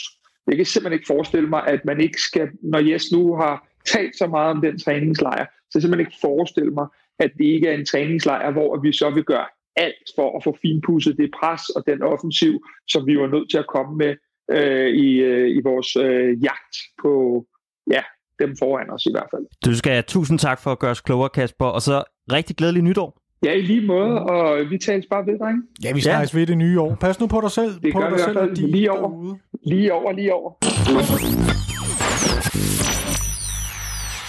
Som et hvert godt øh, sådan nytårsshow-program, ikke? Så øh, udover at David han har iført sig simpelthen øh, altså guld jakkesæt fra top til to med hat. Champagne. Ja, og med hat. Ja. Det ligner faktisk Glenn på en god dag. Så, så skal der jo også, altså først og fremmest, vi skal have noget musik, ikke? Så nu kommer der lige noget musik her. Skal du høre det? Ja. Og så skal vi... Jamen, det er fedt. der, så er begynder jeg, jeg begynder simpelthen at råbe. Og så skal vi til... t- Altså, vi skal nominere alt, hvad der er sket i det her år. Altså, vi skal have lavet nogle koringer, nogle fejringer, ikke? Øh, Og det skal blive sådan lidt, lidt stort. Det skal, og vi har spurgt til jer på Twitter. Vi har, Vi har spurgt, vi har, ja, ja, vi, vi, vi har... vi har foretaget en uafhængig brugerundersøgelse fuldstændig på Twitter. meget, og, øh, og meget lidt på... uvildig og useriøs. Ja, og useriøst. Det, det er skide godt, altså. Og så skal vi jo lige huske på, at det er jo altså også to, der er overdommerne i det hele. Ja. Altså, vi har også vores... Nu, altså, nu nævner vi lige, hvad lytterne har, har stemt for, og så kommer vi og overruler det hele og siger, hvad, hvad de rigtige koringer egentlig er. Ja. Og vi skal til første kategori. Ja. Øh, og jeg finder lige en kommelut her. Jeg skal også være helt. Nej, okay. Vi kører uden kommolutter. uden kommolutter. Og ikke nogen øh, Alle de, gæster. alle de fanbreve, vi har fået gennem det, kunne året. bare, det kunne være så fedt, hvis vi havde sådan en Pilo Asbæk, der lige kom gående ind af, af gangen. Har du ikke set? Jeg har en helt sæk med i dag, der er fyldt med breve og små tegninger. Og... Prøv at høre, vi skal Super. finde årets spiller 2020. Og de nominerede er... Øh, årets spiller 2020, de nominerede er Carlos Seca, den græske fiskekrog, Ja, Rasmus Falk, elegantien med den nylige forlængede kontrakt til 2025. det fynske elegantier. ikke? Ja, hvad sagde jeg?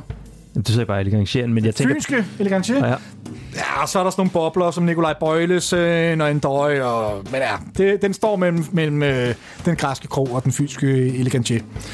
Og øh, altså... Og hvem løber så med? Jamen, det gør Rasmus fucking Falk. Stort tillykke.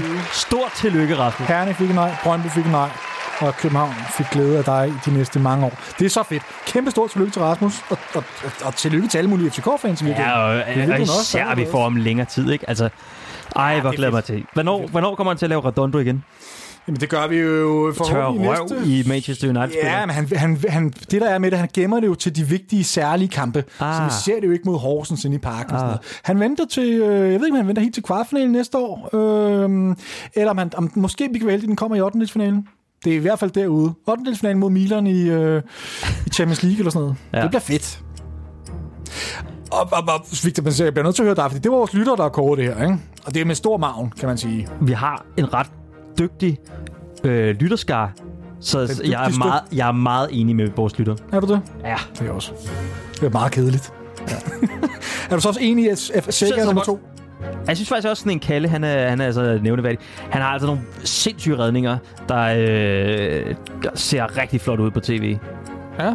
Ja, jamen, og uden ham, så er det heller ikke gået så godt i Europa, kan man sige. Nej. Det er helt sikkert. Okay, men fair nok. Det er en god lille bobler.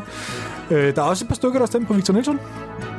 Så også spillet godt. Været en solid klippe ned i det der forsvar, men det har, det har simpelthen sejlet for meget. Ja. Hvis han skulle have vundet den, så er det også fordi, at han ligesom skulle have skabt en ny, øh, en nyt forsvarsmakkerpar, ikke? Altså han skulle ligesom have været hjørnesten i det der forsvarsmakkerpar. Ja.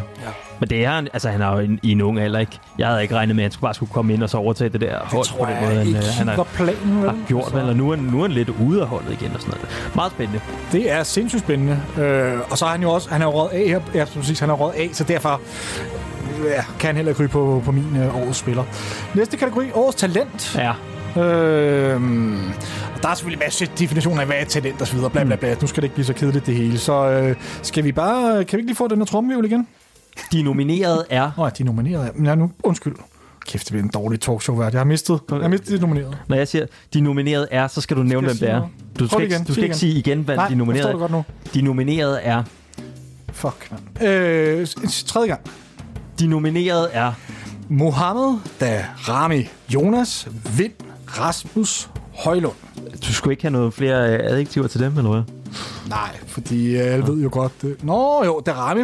Øh, Verdensstjernen fra Hvidovre. verdensstjernen fra Hvidovre, som kunne have havnet i en klub ude øh, i nærheden af Hvidovre, men heldigvis valgte rigtigt og har skidt på, hvad hans far hvem han holder med, har lyttet til mor, som ja. holder med de rigtige. Ja. Smuk, ung, lækker mand, Ja. spændstig, Meget likable. meget likable, skide rar fyr, også altid frisk på et interview. Ja.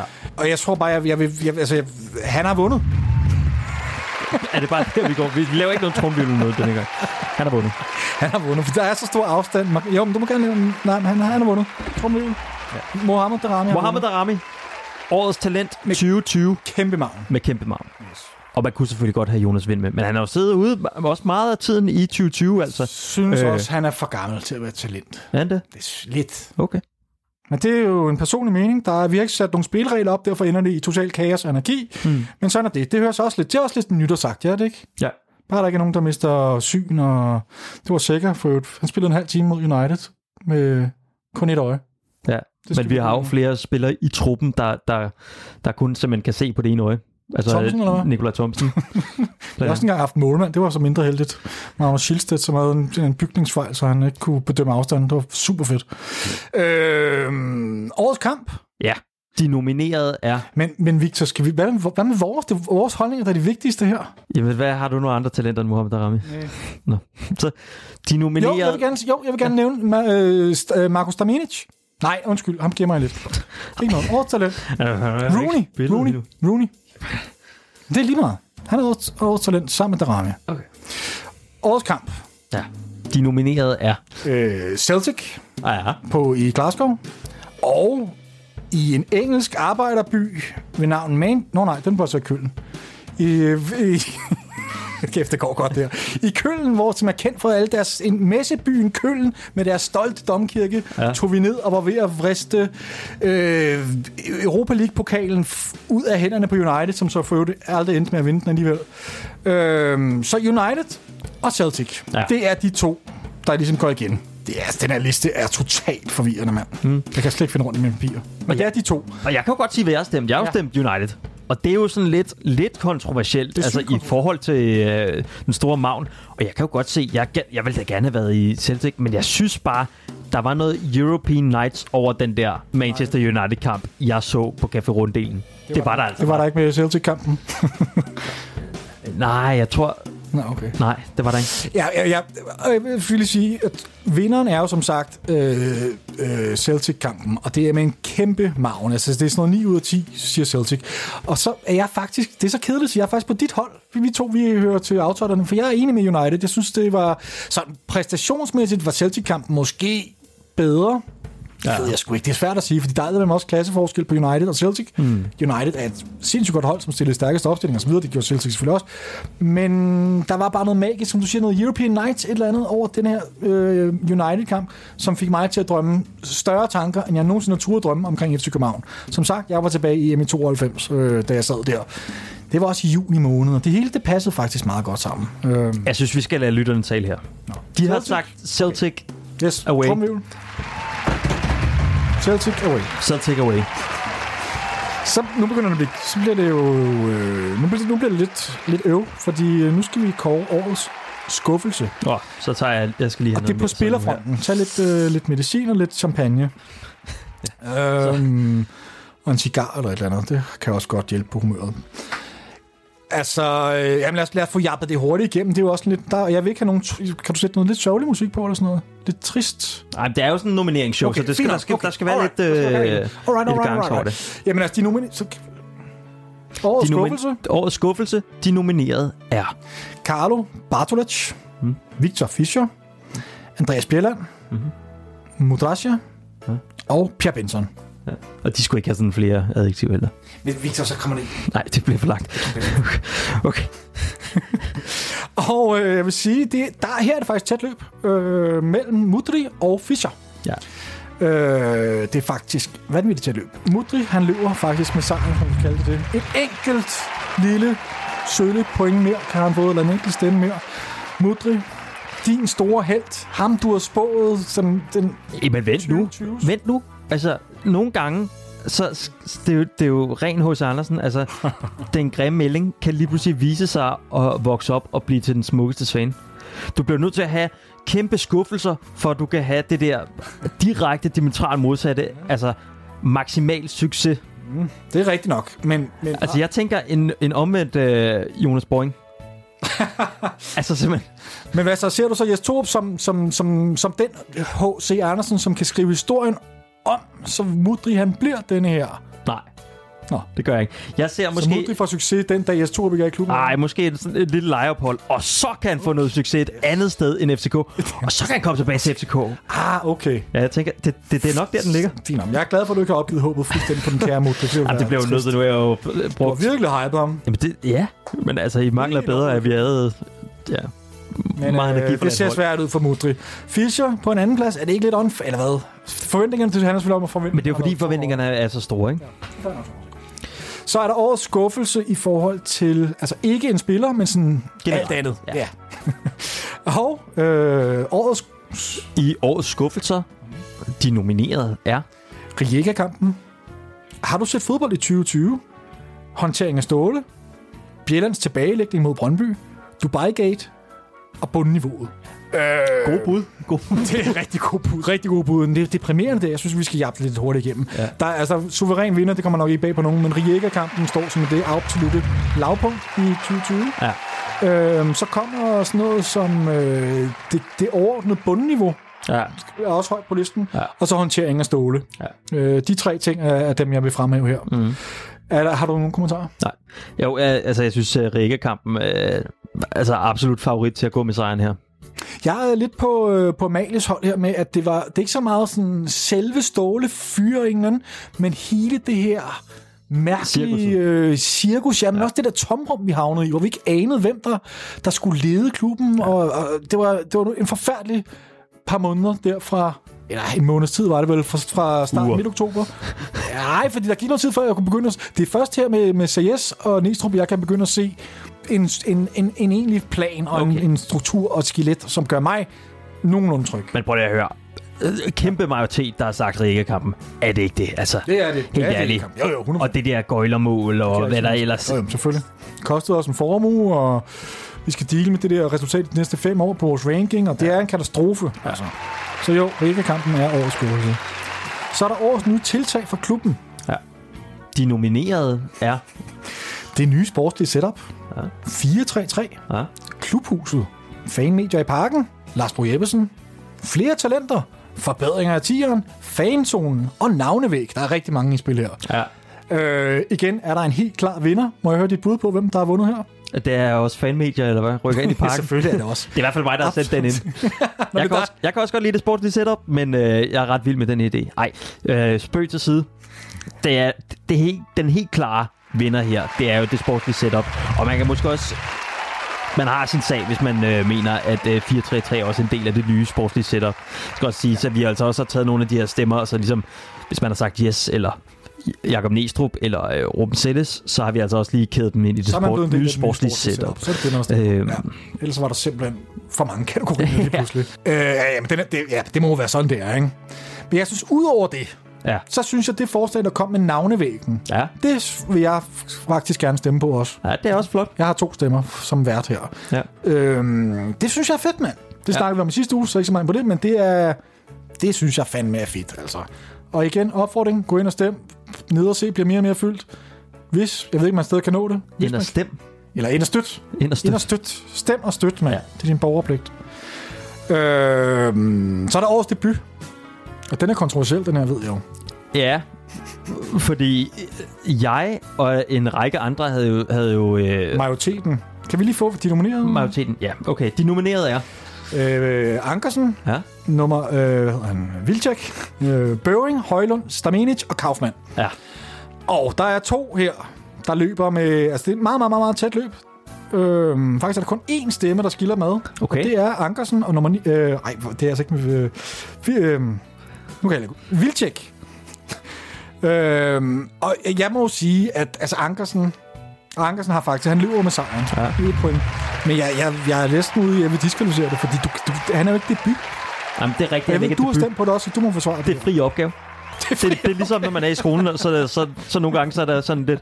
Det er en fortolkningssag. Det er rigtigt, det ikke er debut, men det er måske hans så debut anden gang, han er her. Det er jo en fornærmelse at kalde den en debut mod en spiller, der har spillet her så mange gange. Jeg kan godt se din pointe med, at du ikke kan kalde det debut, men På den anden side, så gider jeg heller ikke have, at Vilcek kan vinder noget som helst. Nej. Så på den måde... Vikor Ankersen, det var, Okay, kommer... altså, øh, det var vanvittigt Han er flot mål. Han er på en tredje plads. Det vil jeg så også sige, det er en potentiel bobler, fordi den måde, han kom ind, og så altså, spillet op mod, det er jo ikke, det er jo ikke Vejles ungdomshold, eller Horsens, eller Sønderjyskes ungdomshold, det her. Det er altså, det er et rigtig, rigtig dygtige United-spiller, og han kom bare ind, og han faldt ikke igennem, og han lå og så driblet rundt med, Og så kun lige været ikke så mange minutter, vel? Han fik at gøre godt med. ja, og de har spillet 120 minutter, men stadig, mand. Ja, men jeg, Stadig, enig. jeg synes altså, det var, jeg havde faktisk skrevet øh, Staminic på min. Der er en anden lytter, der er enig med mig. Jeg har skrevet Staminic. Jeg synes, han gjorde øh, fremragende. Han fik også lov til at starte inden. Ja. En, en periode, hvor det hele sejlede. Ja. Der synes jeg faktisk, jeg, jeg, jeg tror på ham, og jeg synes faktisk, han, han gjorde en rigtig fin debut. Altså. Så, øh, men okay, vi kårer hvad? Ankersen. Ankersen. Årets comeback skråstrej debut. Ja. Årets indkøb. Yes. De nominerede er Og der har vi igen Ankersen, Kaufmann, Sanka. Og Sanka, han er selvfølgelig lejet, men han, jeg, gud, der er mange, der har stemt på ham, og jeg godkender den 100%. Øh, så er der Vilcek og Rooney. Ja. Og øh, her er der faktisk også tæt løb. Men denne gang er det ikke med Vilcek og Ankersen, men derimod Ankersen og hans makker nede i forsvaret, Mhm. Sanka. Ja. Øh, hvem tror du har vundet? Jeg tror, Ankersen er vundet. Du er så... Ja, det er rigtigt. Jeg har jo kigget i papirerne. Åh, ja. Det er mig, der har foldet komelutterne. Jeg har stemt Ankersen, men nu bliver jeg, altså, jeg bliver lidt i tvivl, fordi måske i virkeligheden er genialiteten Sanka, men Åh, oh, nu bliver det endnu mere, fordi hvis vi rykker de, den, din stemme, ja. så er vi dødt løb. Så lad det være dødt Og vi har ikke talt min stemme med, som er på Sanka faktisk. Lad det være dødt løb. Det er dødt løb. Oh, fint, det er hernede. Fordi det- Øh, det- det kan man jeg- det i en kåring? Det kan man godt. Det kan vi kan. Vi kan godt. Okay. Det er dødt løb. Dødt løb mellem øh, Ankersen og Sanka. Så er der den sidste kategori her. Årets salg. De nominerede er Urus Marcic med en af de bedste sange, der nogensinde har været kørt på den gode gamle video, video. Hvordan var det, var? U- Uros U. Ja, okay. øh, ham, og så... og Hvis bror spiller imens... Ej, øh, spillet Så er det. Og Ja. Pietos Ja. ja. Sotilio.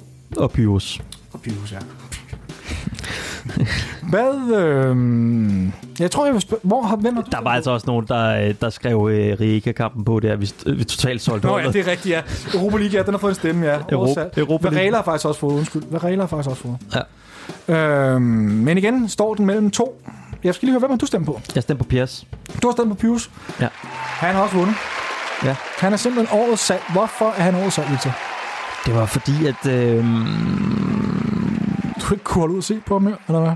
Han sluttede jo ret godt af. Han begyndte jo lige pludselig at score mål lige sådan den sidste måneds tid, var han. ja, men, men jeg, han, jeg tror aldrig rigtigt, jeg, han faldt i så god jord hos mig. Der mangler bare lidt noget slutprodukt, og han virkede bare som om, han var lidt fejlkastet til den rolle, han skulle spille. Altså, han var jo sindssygt god til at presse og sparke straffespark. Men jeg manglede noget mere. Og så når vi fik en døje ind, så var det jo lige pludselig... Altså, så så så vi ligesom, at nå, sådan kan man også spille angriber på, ikke? Altså, så han, han var, blev aldrig lige en favorit i min bog. Det er modtaget. Jamen altså, okay. Så har vi simpelthen nogle kåringer. Jeg synes, øh, jeg synes sgu, at, øh, at vi har gjort det pissehammerende godt, for at sige det lige ud. Ja. Og jeg synes måske, det allerstørste tillykke skal vel egentlig lyde til årets spiller, Rasmus Falk. Ja. Fordi det har han fortjent. Ja. Jamen Victor, hvad så? Hvad nu? Hvad sker der nu? Nu går vi ind i 2021. Nu hopper vi ind i 2021, og øh, det kan være, at lytterne vil være med til at hoppe ind i 2021, for så tænker jeg, så, så, så lukker vi simpelthen ned for, for sidste program af Absalons Radio 2020. Ja. Lorteåret. Øh, og så ser vi fremad. Vi ser fremad mod øh, ny indkøb. Der er snart noget transfervindue, der åbner op. Der er noget trænings, øh, noget træningslejr øh, i Ja, Portugal. Forhåbentlig Portugal. Og så møder vi Mega stærke op. Fuldstændig knivskarpe. helt tømmermænds frie ind i januar. Fuldstændig. Og Jes Torp har en måned, hvor han kan gå og arbejde, finpudse lidt. Der er ikke meget, der skal pusses, men en lille smule. Som vi så med OB. Nogle løbemønstre derop al- på den aller sidste tredjedel. Aller sidste. Jeg tror bare, de skal slappe lidt af og samle kræfter, mand. Nogle af Det er dem, der og så er der 2020. nogle af dem, der også Ja, må rigtigt. lige... Det er rigtigt. Det er rigtigt. Nogle skal ud og øve løbemønster, andre skal bare ligge med en drink i hånden. Sega, jeg synes bare, han skal blive... Jeg synes, han skal til Portugal nu, og så kan han komme... Øh, han er forhåbentlig allerede dernede. Så kan de jo truppen jo støde til, og Nå så ja. kan han komme, øh, komme hjem på sidste dagen. Han har brug for en pause. Ja. Victor Nielsen fik jo heldigvis lidt pause her til sidst, men ellers så, øh, så er det bare at klø på, og så øh, er der, går, hvad hedder det, jagtsæsonen går i gang, når vi snakkes ved. Ja, øh, i næste... Hunt, hunting season. Hunting season, yes. Ja. Skål! Skål, Victor. Skål derude. Skål derude. F- FC Skål. FC skål, som man siger, yes. FC skål, FC skål, FC skål, FC skål. Godt nytår. Godt nytår. Tak fordi du lyttede med.